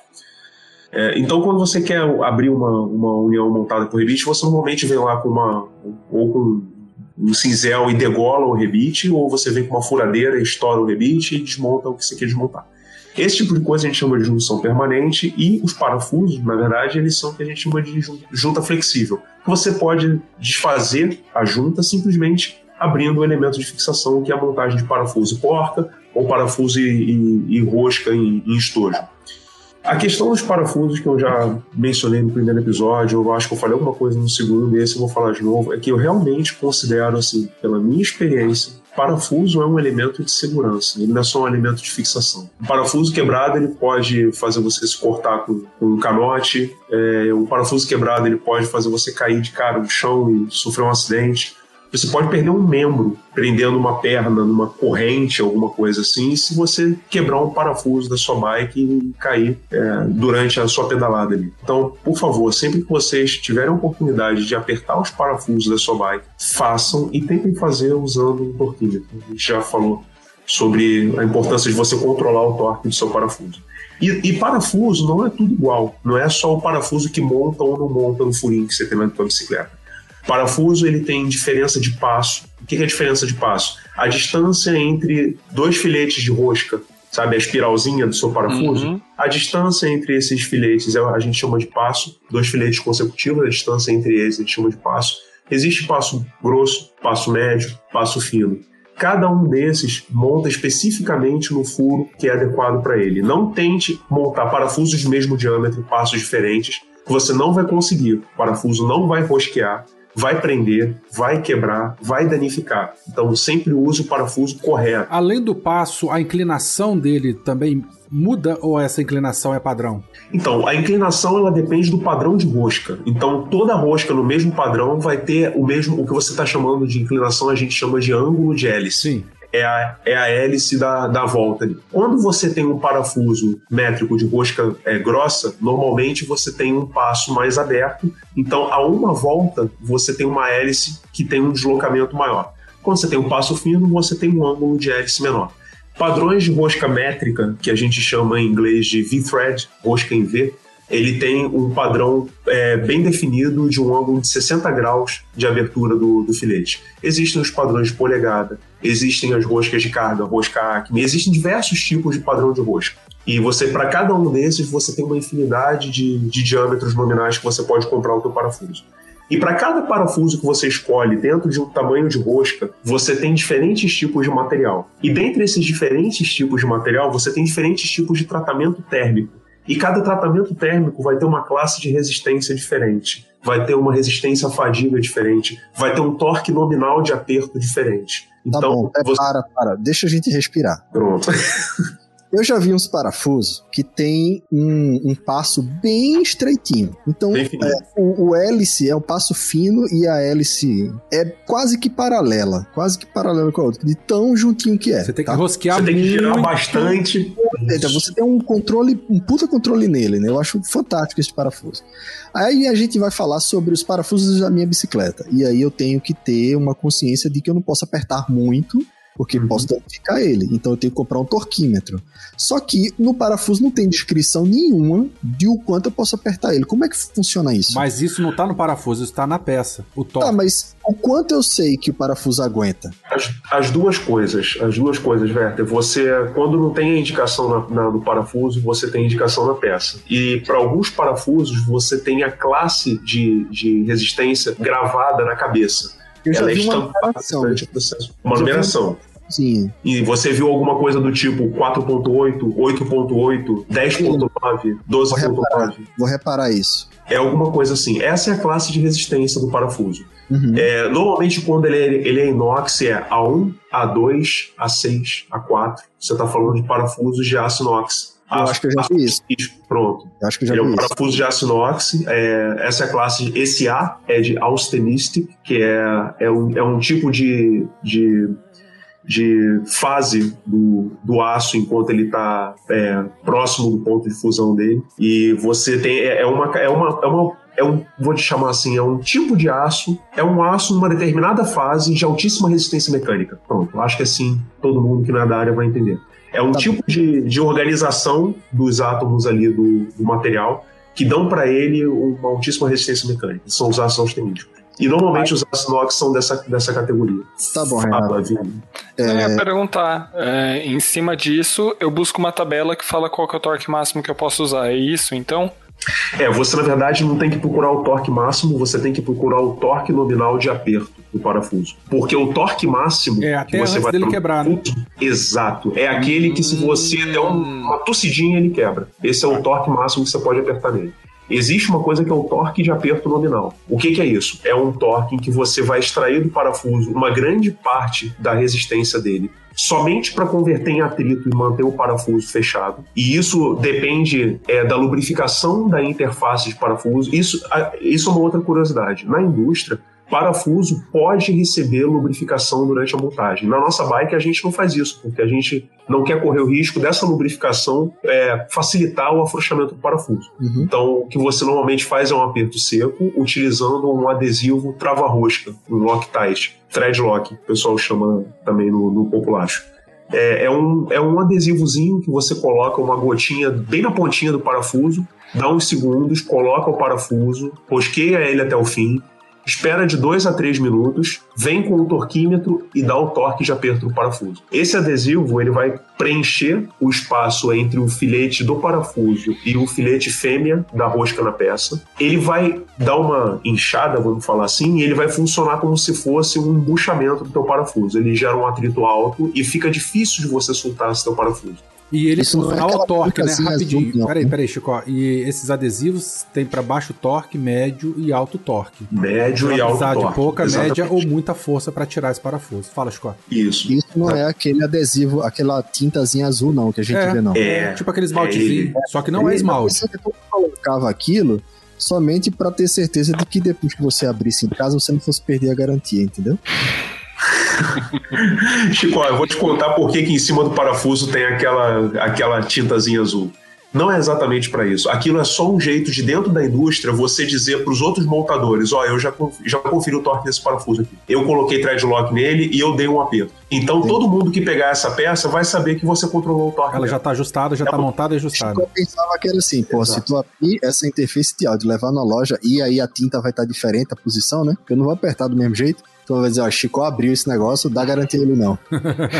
É, isso, isso é um vacilo danado, mas o fato é que o, o cara que faz isso, ele tá mais pensando em controle de qualidade mesmo. Mas só para dizer assim, ó, verifiquei o torque desse parafuso, não aperta de novo, senão você vai quebrar. É aquela Aí, tinta. galera, fica a dica de qualidade de bicicleta. aí- Você viu aí- que o. Esse torque nominal, Chico encontra na internet, essa tabela. Sim, Na peça sim, tem, então, Chico. Se você, desculpa interromper, Renato, mas se você olhar no teu, no na tua mesa ou no Hum. teu canote, vai ter, não sei o que é lá, N, de Newton, É. Newton alguma coisa. Todos os parafusos que podem te matar na tua bicicleta têm uma indicação de torque lá. É o da mesa, é o do movimento ali do central do pedal, é o do canote, como o bem lembrou. Eu já vi, eu já vi. E eu acho que na pinça de freio também tem, porque tem um parafusozinho ali. Eu vou apertando quando Oi? ele, quando ele vai, quando ele dá uma gemida, vai. Aí eu, opa, tá bom. Ó, eu comprei, depois, Faz- depois daquele episódio, faz- eu comprei um, um torquímetro. O Renato até me ajudou a escolher e tal, eu comprei.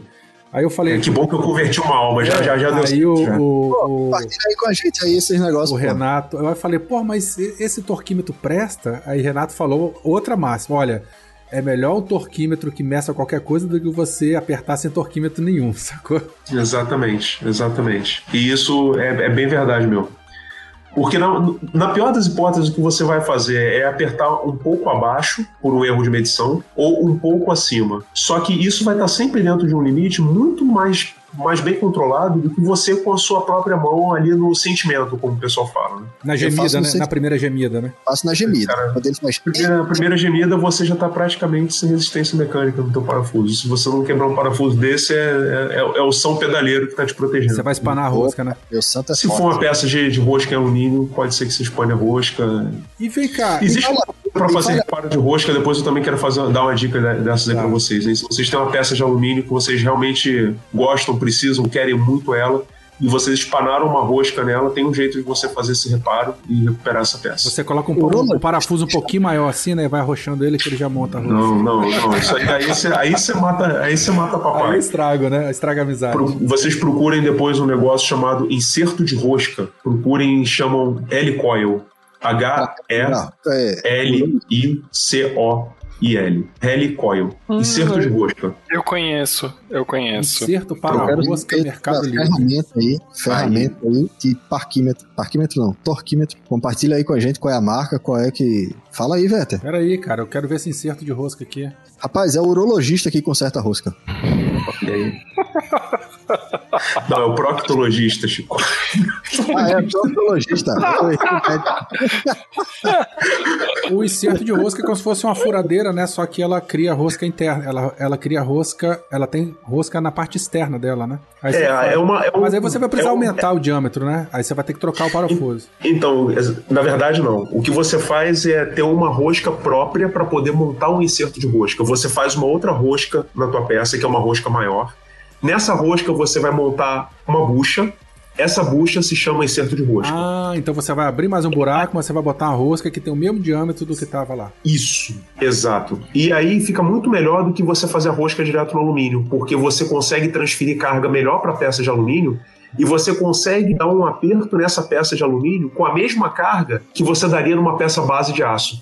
Então isso é um bom jeito de você recuperar e bem uma rosca numa peça de alumínio importante.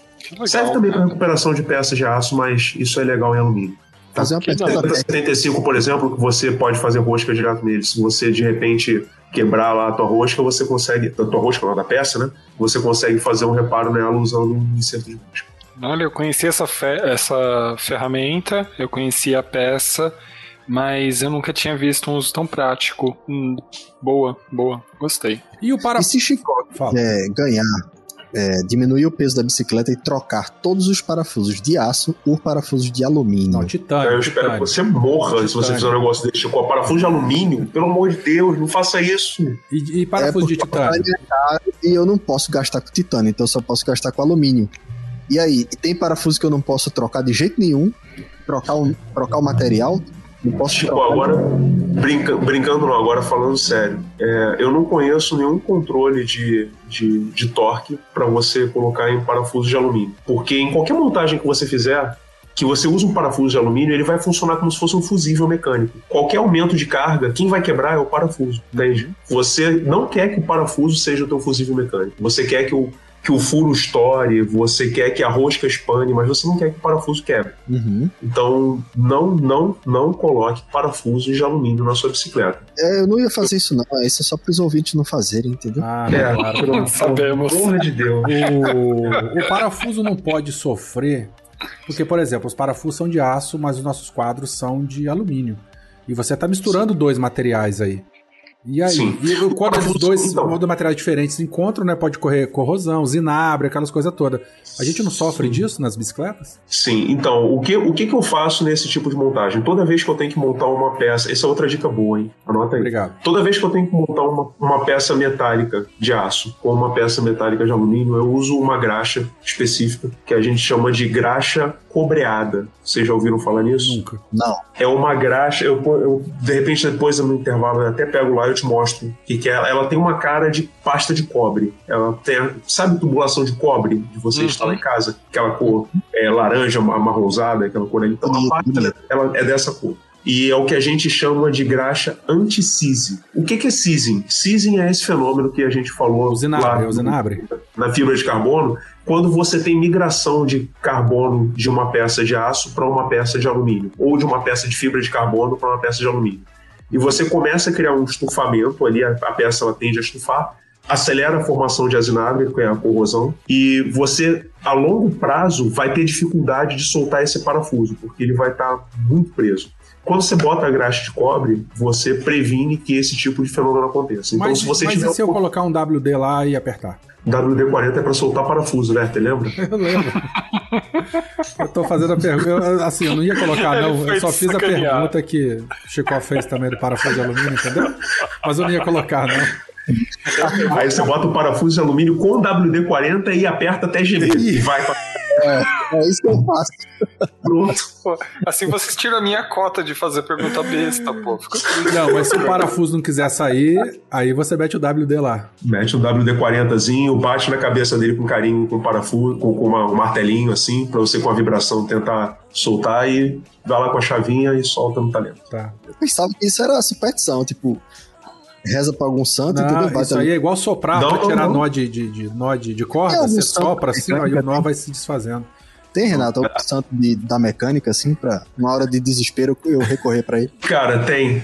Tem. É- O, padro- o padroeiro dos engenheiros, ferreiros e. Como é que é o nome daquele cara que faz faca? Cuteleiro. Cuteleiro. Pronto, é São Jorge. São Jorge, pronto, isso aí é bom. É São Jorge. E tem até uma espada, inclusive. Eu Acho que São Jorge era cuteleiro. Aqui, botei Pode no ser. chat o, o torquímetro que eu acabei comprando aí, depois vocês dêem uma olhadinha. Comprar agora. Viu? É, Pronto, o Chico escreveu ali no chat pra gente não esquecer. São Jorge. São Jorge. Tá ali. Ô, Renato, essas Lógico. coisas todas aí, você, por favor, depois coloque na pauta, hein? A quantidade de dicas, sites e links. Você... Tá legal, eu coloco com o maior, com o maior prazer. E se vocês que tiverem a curiosidade de procurar uma, uma tabela de parafuso, tem um fabricante suíço de parafusos que é a minha referência, se chama Bossard, B-O-S-S-A-R-D.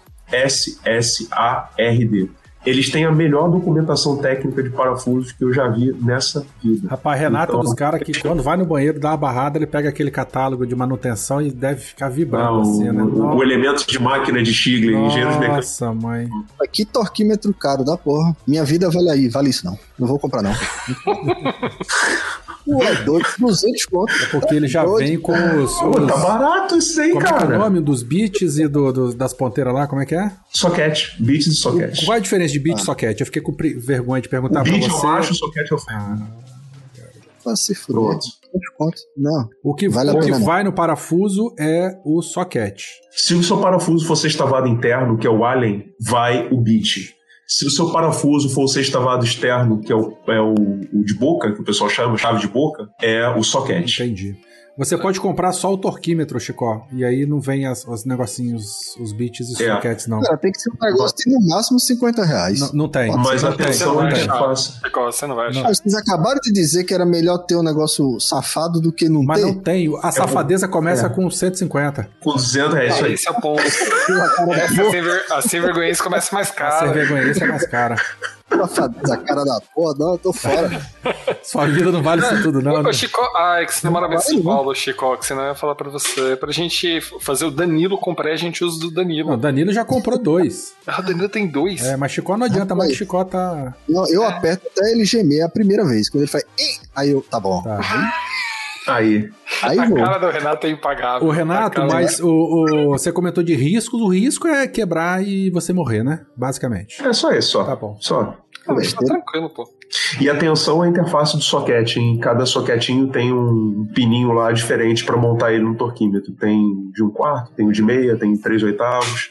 Então fique atento para você, se você já tem os soquetes e os bits, para você ter certeza de que você está comprando na dimensão da interface do seu torquímetro e aí você vai poder usar as ferramentinhas que você tiver aí. Muito bom. Muito Vou fazer obrigado. financiamento. E Vamos compra, compra assim você vai comprar uma vez só, cara. Esse é o tipo de coisa que dura muito. E se for um torquímetro analógico, então ele pô, vai durar muito mesmo. Você leva ele para todo canto preso ali do lado da tua bomba de quadro ali, ó. O analógico é aquele que vai, aquele de, de, de, de pneu, quando o cara vai desmontar o pneu, que vai uma varetinha que vai levantando assim junto, e vai dando torque. Esse- o, o que eu conheço é um que você gira a- o manípulo lá o do cabo até ele chegar na, na- no número indicado correspondente ao torque que você quer dar no Ah, parafuso. sei, mas aí é, o- é o, é, o- é torquímetro de trava ou destravado, que quando você bota mais Esse aí força, chama ele- torquímetro de de estalo. estalo, que ele vai estalando. É igual o freio ABS, É. quando a gente freia ele. É, ele dá um estalo. Quando ele estalar, quer dizer que você acertou o torque. Então, é porque tem uns que é manual mesmo, ele tem uma escalinha assim que você vai apertando, ele vai gerando e comparando uma escala É, assim. esse daí é um dinamômetro. Dinamômetro, isso aí. Esse é barato, fa- mas é uma bosta. Esse é barato. eu faço isso naturalmente, isso que você falou. Quando ele chega no- e dá o estalo. Meu Deus, de novo, Chico. Não o parafuso, mas o torquímetro. piada perdeu a graça já. Não, não, não tô fazendo piada, velho. Você já falou isso piada. quatro vezes, cara. Isso aí é porque é uma verdade e tá funcionando. Não mexe em time que tá ganhando. Tá bom. Jesus, muito caro. Time que tá vivo, né, Chico? Time que tá vivo não se Eu mata. quase, morri, eu quase morri por outros motivos, não foi por causa do parafuso. Parafuso.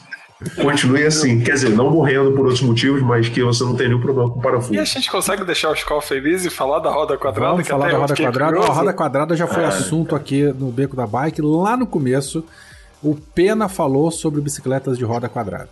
Eu lembro. É, mas que ela, ela só faz sentido se você tiver. Não, mas Renato, um chão, um chão semicircular. É, exato, Exatamente, isso aí. cara. Exatamente. Porque o, que- o que acontece é o seguinte: é, a roda funciona por um princípio básico, que é o princípio do rolamento. O que que é o princípio do rolamento? É você ter uma superfície que não desliza em relação à outra. E você tem um contato constante entre as duas superfícies, a circular e a sua superfície plana. No caso do, da roda quadrada, você vai ter somente quatro pontos de contato entre o chão e a sua roda, que é o vértice seguinte. Então você vai bater no vértice, aí a sua bicicleta vai cair em uma das arestas do quadrado, aí você vai ter que fazer uma força de King Kong, que é para poder levar ela pro vértice seguinte. E aí ela vai cair no- no- na próxima aresta do Só aí quadrado. metade dos parafusos já soltaram. Se você. Né, É, da, da aí porrada, já- né? É, do- do- eu falar nada mais de parafuso pra você não ficar com raiva de mim. não, mas Segue só nessas duas porradas aí já afrouxou um tanto de parafuso. Até dar a volta completa, o quadro já arrebentou. E se a gente colocar Foi. uma coroa oval numa bicicleta de roda quadrada? Cara, é? Ah, eu tô, eu tô vendo que a nossa, a- as nossas mentes malignas aqui, elas se comunicam perfeitamente aqui. Eu tava pensando justamente nessa façanha. Com parafusos apertados até gemer, todos lubrificados com WD-40. Não é isso? Chico, eu vou te colocar pra descer aquela descida lá em Jundiaí. A sua descida. Porra. bicicleta dessa. Não, mas é, enfim, mas é, é, já tem vídeo aí, eu não lembro de endereço nem nada, mas eu já vi protótipo de bicicleta de roda quadrada, mas ela precisa de um terreno que seja o negativo da roda. Aí ela vai andar suave, Isso. assim, ó, porque a roda vai encaixar no terreno. É, o, o terreno ele é como se fossem vários quebra-molas semicirculares, um colado no outro, e você, enquanto você está por cima da lombada, você está em uma aresta do quadrado, e o vértice dele encaixa exatamente no espacinho entre duas lombadas, e assim você vai indo. E no final ela, ela vai redondo, né? Ela vai. Redondo não, né? Ela vai né, é, nivelada, nivelada, nivelada. Vai, vai lisinho, exatamente, niveladinho. Perfeito. Por, mais ciclovias assim. Que ter Você quer pista de BMX, ô Chico, pra pedalar, pô? Acho que é perfeito. Muito obrigado, Renato. Vou dormir, galera. Abraço. Mal educado, acabamos de responder a pergunta dele, ele vai dormir. Era só isso que eu queria saber. E aí eu pergunto, todos prontos pro doping mecânico? Boa! Vamos falar de doping mecânico. Putz, por favor, por favor. Vamos falar. Estamos com duas horas de gravação? Não, uma hora e meia. Uma hora e meia de gravação. Uma hora e meia. Vamos lá. Você Tá, vai mas em tá, 20 tá, minutos para explicar o doping mecânico. Veto, eu não sei, se, eu acredito que não vou precisar disso tudo não, mas é, Tô brincando, eu, vou- eu vou falar, eu vou falar como que eu, que eu cheguei nessa de doping mecânico. aí. Tá. Eu, eu sempre gostei de moto, mas eu nunca tive moto e agora eu tô, tô numa aí de comprar uma, uma moto antiga, né? E junto com a moto o pessoal fala assim, cara, moto é muito perigoso, você já tu gosta de bicicleta, por que você não procura uma bicicleta elétrica? Eu falei, bom, bicicleta elétrica pra mim, eu, eu, eu, Renato, eu não estou criticando, eu sei que a, é um produto que tem seu valor, tem muita gente que curte, está ajudando o pessoal que faz entrega e tal, mas eu acho uma trapaça, porque você não está fazendo aquilo que, que se propõe. Você, em algum momento, está contando com um motor elétrico ali, um banco de baterias para te dar um descanso. Então, em algum momento a tua bike deveria ser uma, uma motoca ali para você rodar. Ok. Eu gosto peraí, peraí, peraí, ok, ok, peraí, pausa, é, é, parênteses. Concordo em gênero, número e degrau com você. Aí a galera vai falar de, de, ah, então não tem que ter bicicleta elétrica. Vamos lembrar da questão de. Porque tem gente que é, tem limitações, né? E não tem a força, e não tem nada, então a bicicleta elétrica ela entra nesse sentido. Eu também acho que, que, que é, você está é, é, é, se limitando por baixo, né? Você está usando um auxílio tal, se for competição Sim. e tal. Mas vamos lembrar de, dessas pessoas, pessoas idosas, pessoas obesas, pessoas que não têm um condicionamento físico que, que, e que querem se locomover de uma maneira autônoma, limpa e bonita e gostosa durante cidades, e aí nesse caso acabam usando a bicicleta elétrica. Mas esse é um outro parênteses. E, é, se, se, se Limers se encaixam em qual desses aspectos? Guilhotina? Lembra, Chico? Ai, ai meu Deus. Perdemos onde ouvinte. Fala, Renato. Eu acho que Chico queria falar é, alguma coisa. Não... Chico, você ia falar alguma coisa? Não? não? Tá, vai, vai, então aí, Renato. Não, não, não perderam, não. Vou, o que eu digo é, essa, essa é só uma opinião minha, mas Sim. é uma opinião, de, de novo, assim, de, de quem nunca passou pela necessidade de ou eu tenho uma bicicleta elétrica ou eu vou, de alguma forma, estar tá excluído da oportunidade de usufruir do ciclismo, entendeu? Eu tenho certeza que isso com certeza ajuda muita gente. Mas era um momento intimista meu Sim, ali. Não é para você no momento esquentando minha marmita, eu pensando, é, eu não teria uma bicicleta elétrica porque eu me ultrapassa. Aí eu teria uma motinha elétrica, alguma coisa assim, pro Renato. E aí, conversando com outro colega meu que, que também é do pedal lá na, no trabalho, ele falou assim, pô, cara, tu já viu um pessoal aí que agora tá levando isso para um outro nível de, de usar isso para trapacear em prova? Eu falei, como assim? Ele falou, não, porque existem vários tipos de doping, né? Eu falei, tá, existe. Você usar alguma droga, alguma coisa? Ele falou, não, por exemplo, quando você é um corredor tem umas provas de maratona aí que não deixam você usar, por exemplo, um fone de ouvido com uma música, porque isso é como se fosse um doping psicológico e tal. Você, você Falei, bota a tua, a teu pace no automático, né? E meio que vai embora e. Pois é, então é, então é verdade sobre isso, pelo que você está confirmando não. aí. E aí ele falou. Até no ciclismo tem doping. Eu falei, com certeza, os russos todos não vão poder pedalar nas próximas Olimpíadas. Ele, não, não, cara. Doping mecânico. Quando que você ouviu isso desse teu brother? Ah, rapaz, isso já tem uns dois anos. Dois. É, esse dop mecânico ele é, ele é, mais antigo ainda do, do que isso. Mas tudo pois bem, é. era só para contextualizar. E aí, cara, na hora eu, eu, parei de almoçar, botei lá na rede Wi-Fi da empresa e fui pesquisar para ver qual que era essa. É YouTube, nerd, né? dop, Puta merda. de bicicleta, mas foi imediato. E, cara, eu fiquei abismado que, assim, é, liter, é literalmente engenharia do mal. Qualifico isso como engenharia do mal. Porque o projeto, o primeiro projeto de doping mecânico que eu conheci foi o que utiliza o, o CityTube, né, como, hum. como carcaça de montagem. Uhum.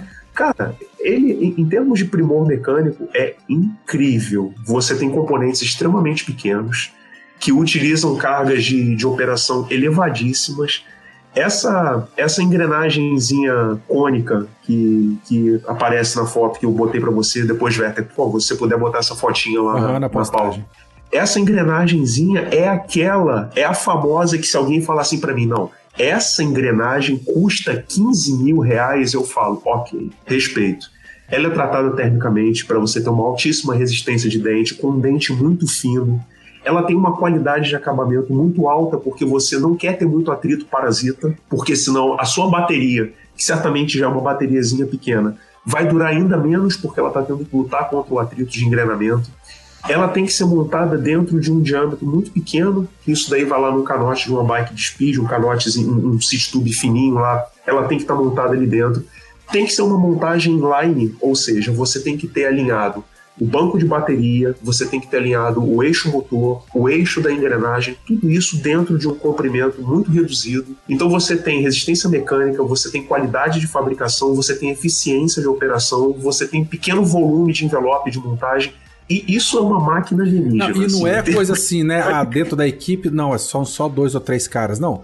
É a equipe inteira que está ciente disso e tem um time de engenharia monstruoso que desenvolveu Exato. isso a custas de caralhadas de milhares de dólares para você Exato. ver que o bicho é do mal mesmo. E, e é, é- é uma coisa que, do que, eu, do que eu vi, tem qualidade de produto, mas cada, cada item desse é um protótipo, porque ele é único para uma determinada bicicleta de uma equipe e, e quando mudar alguma dimensão na bicicleta, você vai ter que mudar a interface de montagem. Então é o seguinte, cara, pro ano que vem saiu um quadro novo, tem uma outra dimensão, vai montar o mesmo equipamento lá dentro, você muda o projeto inteiro para ele poder caber lá na interface de montagem de um quadro novo. Tô falando assim, do ponto de vista de um engenheiro. Do ponto de vista de se isso é pecado ou não, você já tá no inferno, porque você tá levando o desempenho de um, de um atleta para um outro nível e descolando da, da realidade que se propõe lá do, do esporte, né, que é você usar a tua limitação ou a tua falta de limites como ser humano para você se superar e conseguir um desempenho maior e, e chegar na frente e, e você está entregando isso para um, um time de engenharia. Né? É, é quase como uma equipe de Fórmula 1, que você tem o campeonato de pilotos e o campeonato de construtores. Não sei se existe em termos de engenharia, mas eu acho que visto isso daí, está na hora de você considerar campeonato de construtores. Porque é, é um primor, é, é, em termos de mecânica, isso é um primor que eu realmente acho incrível. E existem esses dois tipos de doping mecânico. Então, Que é esse o- que você falou, peraí, rapidinho. Basicamente, é, você tem essa, essa peça vertical, não é isso? Que ela bota torque ali no eixo e diminui a, a- a- diminui a força que o atleta faz no, no, no- no pé de vela, né? Basicamente. Isso, Ela dá uma exato. assistência ao, ao- ao- ao ciclista diminuindo a força que ele faria no pé de vela. Pois é, o que, dos que eu vi na internet, eu vi de dois tipos. Eu vi um que você liga e desliga, e quando você liga, ele começa a girar acompanhando a cadência que você tá. Então, ele- esse liga-desliga, que é o, o on-off, ele precisa que você esteja numa cadência é, determinada Ah, para que você consiga saquei. ligar o sistema. Não tem botãozinho nenhum, isso. não, né? Ele, ele identificou Não, a tem- cadência, ele já liga ali. Tem- não, existe um botãozinho que você liga e desliga, e Hum. quando você chegar na e você deixando ele ligado, quando Entendi. você chegar na cadência correta, ele vai, ele vai acompanhar o teu movimento e ele vai sustentar torque positivo daquela velocidade em diante. Aí o que acontece é que se naquele instante você cair com a tua bicicleta, as câmeras vão pegar a tua roda girando lá, bonitona. Tem o caso famoso do italiano que caiu da bicicleta e o, o- o- a roda dele continuou girando. e Sério, olhando cara, eu não vi tipo, isso não. Foi, foi num Isso. campeonato. Se você tiver vídeo disso aí, tá? ô, ô, Vini, coloca, coloca Eu aí vou, no- vou no procurar, vou procurar Esse, isso. é bem, esse é bem famoso. E existe uma outra lógica de controle desse, desse motor aí, que é o seguinte: é, quando ele identifica que está perdendo tração, ele te dá o diferencial de tração. Ou seja, ele entende que você está perdendo performance, você está ficando um pouco fraco na tua pedalada, ele te dá um diferencial, ele coloca um, um atritozinho, um, um torquezinho positivo ali. E aí o que, que acontece? A bicicleta parada, ele entende que não tem torque no eixo. E ele começa a girar a roda quando a bicicleta está parada. Esse também não sai muito bonito na- na- nas filmagens. E aí tá lá a bicicleta caidona lá, a roda para e instantaneamente ela começa a girar lentamente. E o sistema de controle identificou uma perda de, de torque e ele tá tentando, ele assumiu que você perdeu potência e ele tá tentando te ajudar. Só que você tá com a bicicleta caída e tá, tá denunciando ali que sua bicicleta é, é uma, uma moto elétrica. Chico, você levantou o Eu tenho dedo. um amigo em São Paulo chamado Daniel Rossi. Inclusive, um grande abraço pro meu amigo Daniel Rossi. E ele tem um brinquedo que, que brinca com a energia homocinética. Ele tem um brinquedo de astronauta que você gira ele na mão assim, você vai girando. Não é fácil de você pegar essa Chama mão. Powerball. Powerball. Eu E tenho um você- aqui. Pronto, mostra aí pros meninos depois. E O aí que, que, eu- que que isso faz? É um giroscópio, ele é um giroscópio mecânico. próprio para você fazer um exercício para não ficar parado na mesa e tal. Então fazer um exercício é, nas mãos, né? Para evitar ler, para evitar esse tipo de coisa, né? Tem Isso. limites quaisquer. Então, a gente vira e mexe brincava com ele, eu pegava. Então, não é todo mundo que consegue fazer de primeira. Então, você dá uma carga assim. Eu sempre fiquei pensando, pô, e se eu colocar isso dentro de uma roda de uma bicicleta? Entende? De alguma maneira, eu começar a girar a roda porque quando você para, aquela sua energia trans- transportada para o sistema que está dentro da, da bola, ela continua girando, entendeu? De tal maneira que ela gira sua mão, você não consegue parar, sacou? Então, se eu pegar isso e colocar dentro de uma roda de uma bicicleta e começar a pedalar, é como se fosse um dínamo, sacou, Werther? Assim, Mas como é que você dá a carga nele? Você só, só gira assim, o Powerball? Não. É um botãozinho que você liga? Então, você na verdade precisa dar para ele uma velocidade inicial. Como Você, que dá? ele, ele tem uma correia, uma, uma, um- Cordão. Ah, você. uma cordinha e Ah, isso, isso. É uma corda, né? Ô, Chico, ó, então, eu vou, eu vou tentar explicar agora. Eu tenho um desafio, que é tentar explicar isso daí sem, sem um quadro para desenhar. Aquilo, na verdade, é um giroscópio. Uhum. O que que é um giroscópio? Um giroscópio mecânico. Existem giroscópios é, eletrônicos e eu não, não me fio a explicar isso, eu deixo para o pessoal de meus amigos de engenharia de controle. O giroscópio mecânico nada mais é do que uma, uma roda de inércia. O que é uma roda de inércia? É uma roda que tem uma massa grande e quando você gira essa roda, você faz aparecer perpendicular ao plano da roda um vetor chamado vetor quantidade de movimento angular. Esse vetor ele tende a se conservar se você não encostar nesse teu sistema e ele estiver em um sistema de suspensão girando pendurado no espaço, você não encostar a tendência desse vetor é ele se conservar, ou seja, ele ficar apontando numa mesma direção. Se você tentar girar um mancal onde essa roda de inércia está apoiada, esse vetor quantidade de movimento angular vai fazer algum movimento num sentido oposto ao que você está fazendo, numa tentativa de conservar a posição inicial. Então, tem umas experiências que você faz em, em faculdade de física que o professor ele pega lá uma roda de bicicleta, pendura um monte de porca nela para ela ficar bem pesadona. Aí ele vai lá, gira ela e aí ele tenta segurar essa roda por, um, por uma das pontas só do eixo dessa roda. E quando ele suporta a roda por ali, ela começa a girar sozinha, tipo uma assombração assim, em torno do centro desse. Isso daí é um movimento que gente chama de movimento gi- giroscópico. Ele está tentando conservar uma posição de precessão. E aí, só, só tentando explicar isso com um desenho para eu conseguir ter sucesso. Mas o que esse Powerball faz aí, ele na verdade ele é uma roda de inércia.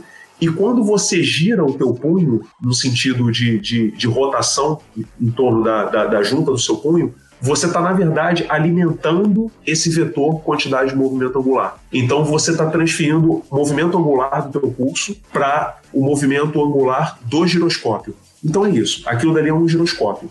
Mas o conceito que você está tentando explicar e faz todo sentido é um, é um acumulador. O que você quer, na verdade, é criar um tipo de acumulador em que você conserve, por exemplo, energia cinética e você possa usar essa energia acumulada para te dar um, um, um, plus ali, um boost quando você tiver com dificuldade de pedalar.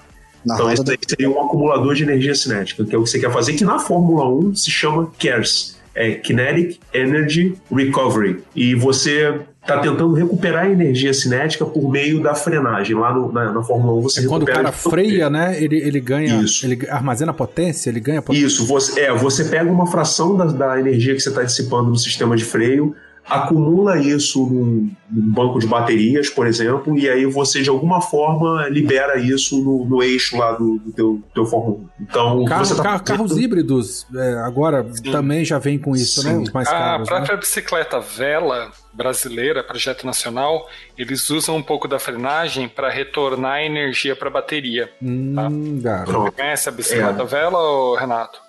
Vou pesquisar assim que a gente terminar aqui. É, eles têm isso, ó, a versão mais recente deles é bem interessante. Então, na frenagem, ele acumula essa energia. Ele gera, ele, na verdade, ele transfere energia. Ele né? transfere Não é que ele energia, gera, ele transfere energia de um estado, de um tipo para energia elétrica que vai alimentar a bateria. É um Muito tipo de importante, tá? recuperador. É, Então, hoje em dia, só, desculpa, Chico, Pode falar. só para dizer que o doping mecânico está mais difícil de acontecer porque todo uso de energia gera calor e a UCI adotou em suas regras a câmera, Câmera térmica. térmica, né? É, eu já vi isso aí. Aí o Caraca, top tube ali, né? gostei. Vermelhão Aham. assim, irradiando Tá calor. quentinho ali, né? E, Pois é. Então, assim, Mas, ó, mais Continua cinco anos de continua. engenharia, uhum. Mas pelo menos cinco muita anos de gente- engenharia e alguém vai colocar uma manta térmica ali que dá um isolamento e aí você não vai pegar nada Sim. lá na termal. Sim. Agora, você comentou de um outro doping aqui também, no pneu. É, e esse daí realmente, esse é para quem tem dinheiro. O que, o, que ele, o que ele propõe, na verdade, com esse doping é você transformar a montagem de roda e pneu numa montagem de como se fosse o rotor e o estator de um, de um motor que a gente chama de motor sem escovas. Então você, você tem o, o que seria o rotor, seria o pneu, e o que seria o estator, que é o que ficaria parado em relação ao pneu, seria a carcaça de, de roda. E aí você tem um fio condutor ali dentro, você tem uma geração de um campo magnético, e esse campo magnético ele gera um vetor que tende a girar a montagem do pneu em relação ao eixo de roda. Então, na verdade, você transformou a, a, a sua montagem carcaça, né, estator e rotor, numa montagem de roda. É como se você estivesse girando sobre um motor elétrico. Um gerador elétrico, na verdade, né? Exatamente. E esse daí eu, eu não faço ideia de, de, de como que seja um desenvolvimento personalizado para isso, porque com certeza é mais fácil de você reutilizar, porque você vai montar dentro de uma roda. A roda, eu entendo que ela é mais padronizada do que os, os quadros. Você pode ter diferentes tipos de, de diferentes montagens de quadro. Eu já vi quadros com city tube com espessura variável, uma, uma fixa aí de um, de um site chinês. Agora, a roda, você tem a largura de roda e para uma determinada largura você pode montar uma, uma gama ali de, de pneus. Então, acredito que isso daí faça sentido ser um pouco mais caro, porque o reuso dele para outros projetos ele é, ele é maior. Pela estimativa do preço que, que eu vi aqui na internet, estão falando de 200 mil euros por roda. Cara, eu vi isso aqui. O primeiro mil. sistema, você no, no, infográfico que você colocou, ele gera de 50 a 500 watts, né? Sim, 20 exatamente. mil euros. Mas aí é para bicicleta toda. Esse aqui, 200 mil euros por roda, cara. E eu vou te falar, cara, esse problema do calor, ele deve ficar bem, bem mais controlado aí, porque a sua roda está girando ali o tempo inteiro e você tem todo um fluxo de ar em torno do, do teu circuito, isso deve contribuir para refrigerar. Provavelmente deve ter uma geração de calor perceptível, dependendo da qualidade da câmera termal, talvez você não pegue. E aí vem minha crítica ao ciclismo amador brasileiro, né? Infelizmente, a gente até passou por uma revisão da UCI recentemente, porque, te juro, o pódio estava sendo montado, o terceiro lugar estava fugindo da competição para não passar pelo exame de sangue. E ciclismo amador, cara, isso é ridículo. Amador, isso é, é ridículo, isso, amador. Então os caras daí se investiriam uma grana para ter algum ganho de desempenho para no campeonato amador ser o número um, sabe? É, é Aqui no Brasil os caras tomam veneno para poder dar na cabeça do coleguinha para pegar conde estrava. Você não viu a mentalidade do, do... Como, é, como é isso? Como é isso, velho? Os caras tomam doping, né? Toma veneno, se dopa para poder andar mais rápido do coleguinha no treino para pegar o com do Strava, né? Pra, no segmento do Strava ser o, o, o, King of the Mountain. Eu conheço uma galera que fez BRM e se dopou. Tomou um pozinho. Tomou um pozinho. Tomou. Eu tô, falando, eu tô falando de A gente ri porque é horrível. De suplementação, tá? É, eu, votei, eu votei na vela aqui. O nome desse, desse freio é o freio regenerativo. O Vini colocou aqui. E essa bicicleta ela começa com R$ 8.890. Aumentou bastante o preço, viu, gente? É, Tava 5 claro. mil até 2019, finalzinho. E é uma bike bem, bem decente. Vela com um L só ou com dois L? Ela tá aí no chat, ela viu, Renatinho? Chat. Achei, tá aqui. 8.890 reais. Uma bonitinha ela, hein? É, bonita. É, uma lindinha a bicicleta e você pode fazer bastantes personalizações nela. É bem legal isso. Bonitinha é você. Obrigado, amor. Cara, fala, fala. Agora que meu cérebro está escorrendo pela orelha, eu peço desculpas por ter falado muito esses três episódios aí. cara, eu tô vendo as minhas bicicletas cara, com outros olhos. Tô falando sin sinceramente com você, cara. Eu, muito eu legal. Espero que tenha sido legal, Werther, de verdade. Eu espero que tenha sido, porque é, é, é bom para um monte de coisa. É bom para a gente dar valor à nossa segurança, isso tudo que a gente falou. Acho que eu falei bastante de segurança algumas vezes. É bom para a gente dar valor à nossa grana. A gente não precisa do último equipamento de ponta. A gente acha que precisa, porque até outro dia a gente não tinha nem o que a gente tem hoje. Então a gente precisa dar boa manutenção para as coisas que a gente tem, cuidar bem da nossa relação com a, com a cremosa e com a bike. É importante as duas relações. Principalmente porque sem a primeira não tem a segunda. Não tem a segunda, exato, exato. Mas se tiver que optar, Roberto, você opta por quem? Brincadeira. a gente... Rapaz. Então eu acho que foi produtivo, eu fiquei muito feliz de poder contribuir um pouquinho. Você nunca dá corda muito para engenheiro apaixonado pelo trabalho dele, porque ele vai falar pelos cotovelos. E aí quando a companhia é boa, é que nem cachaça, né? Você sempre... Opa, vai indo, vai indo. O Chico até acordou, né? Voltou Chico, esse torquímetro que você mandou é um torquímetro Sim. de vareta, esse bem escrotinho, de que. Você... É uma Shaira, né? Isso é uma Shaira, né? É, é, um, é um. Como é que você falou, Renato? É um dinamômetro? Não, é um. É, um dinamômetro. Um dinamômetro e ele é de meia polegada. Ele não serve. a força que você está é. fazendo. Né? E aí ele converte isso no valor de torque. É, ele não. E é de meia polegada. Ele não é, é o bit dele é grandão. A gente usa de um quarto de polegada, pequenininho. Por isso que ele é barato. Cara, eu vou começar a escrever um projeto para pegar a energia cinética de uma Powerball e colocar dentro de uma roda quadrada.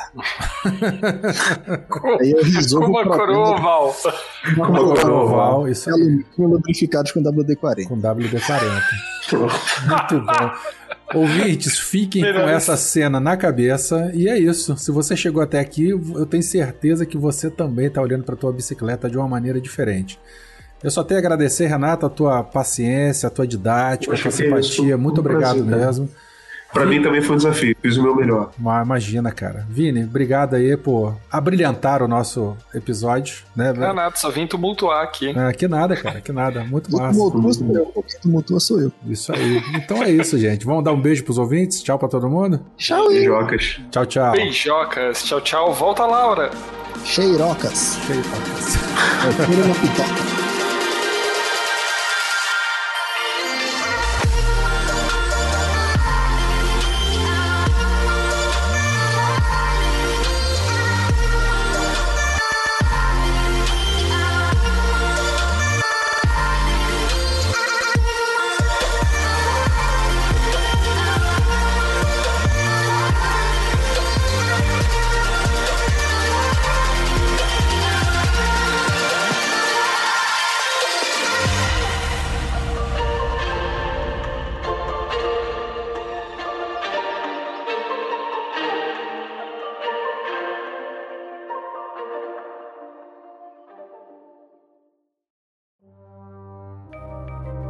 Este programa foi produzido por Mentes Deviantes.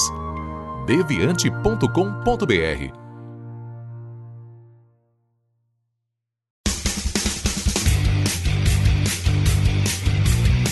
Cortes, edição de podcast.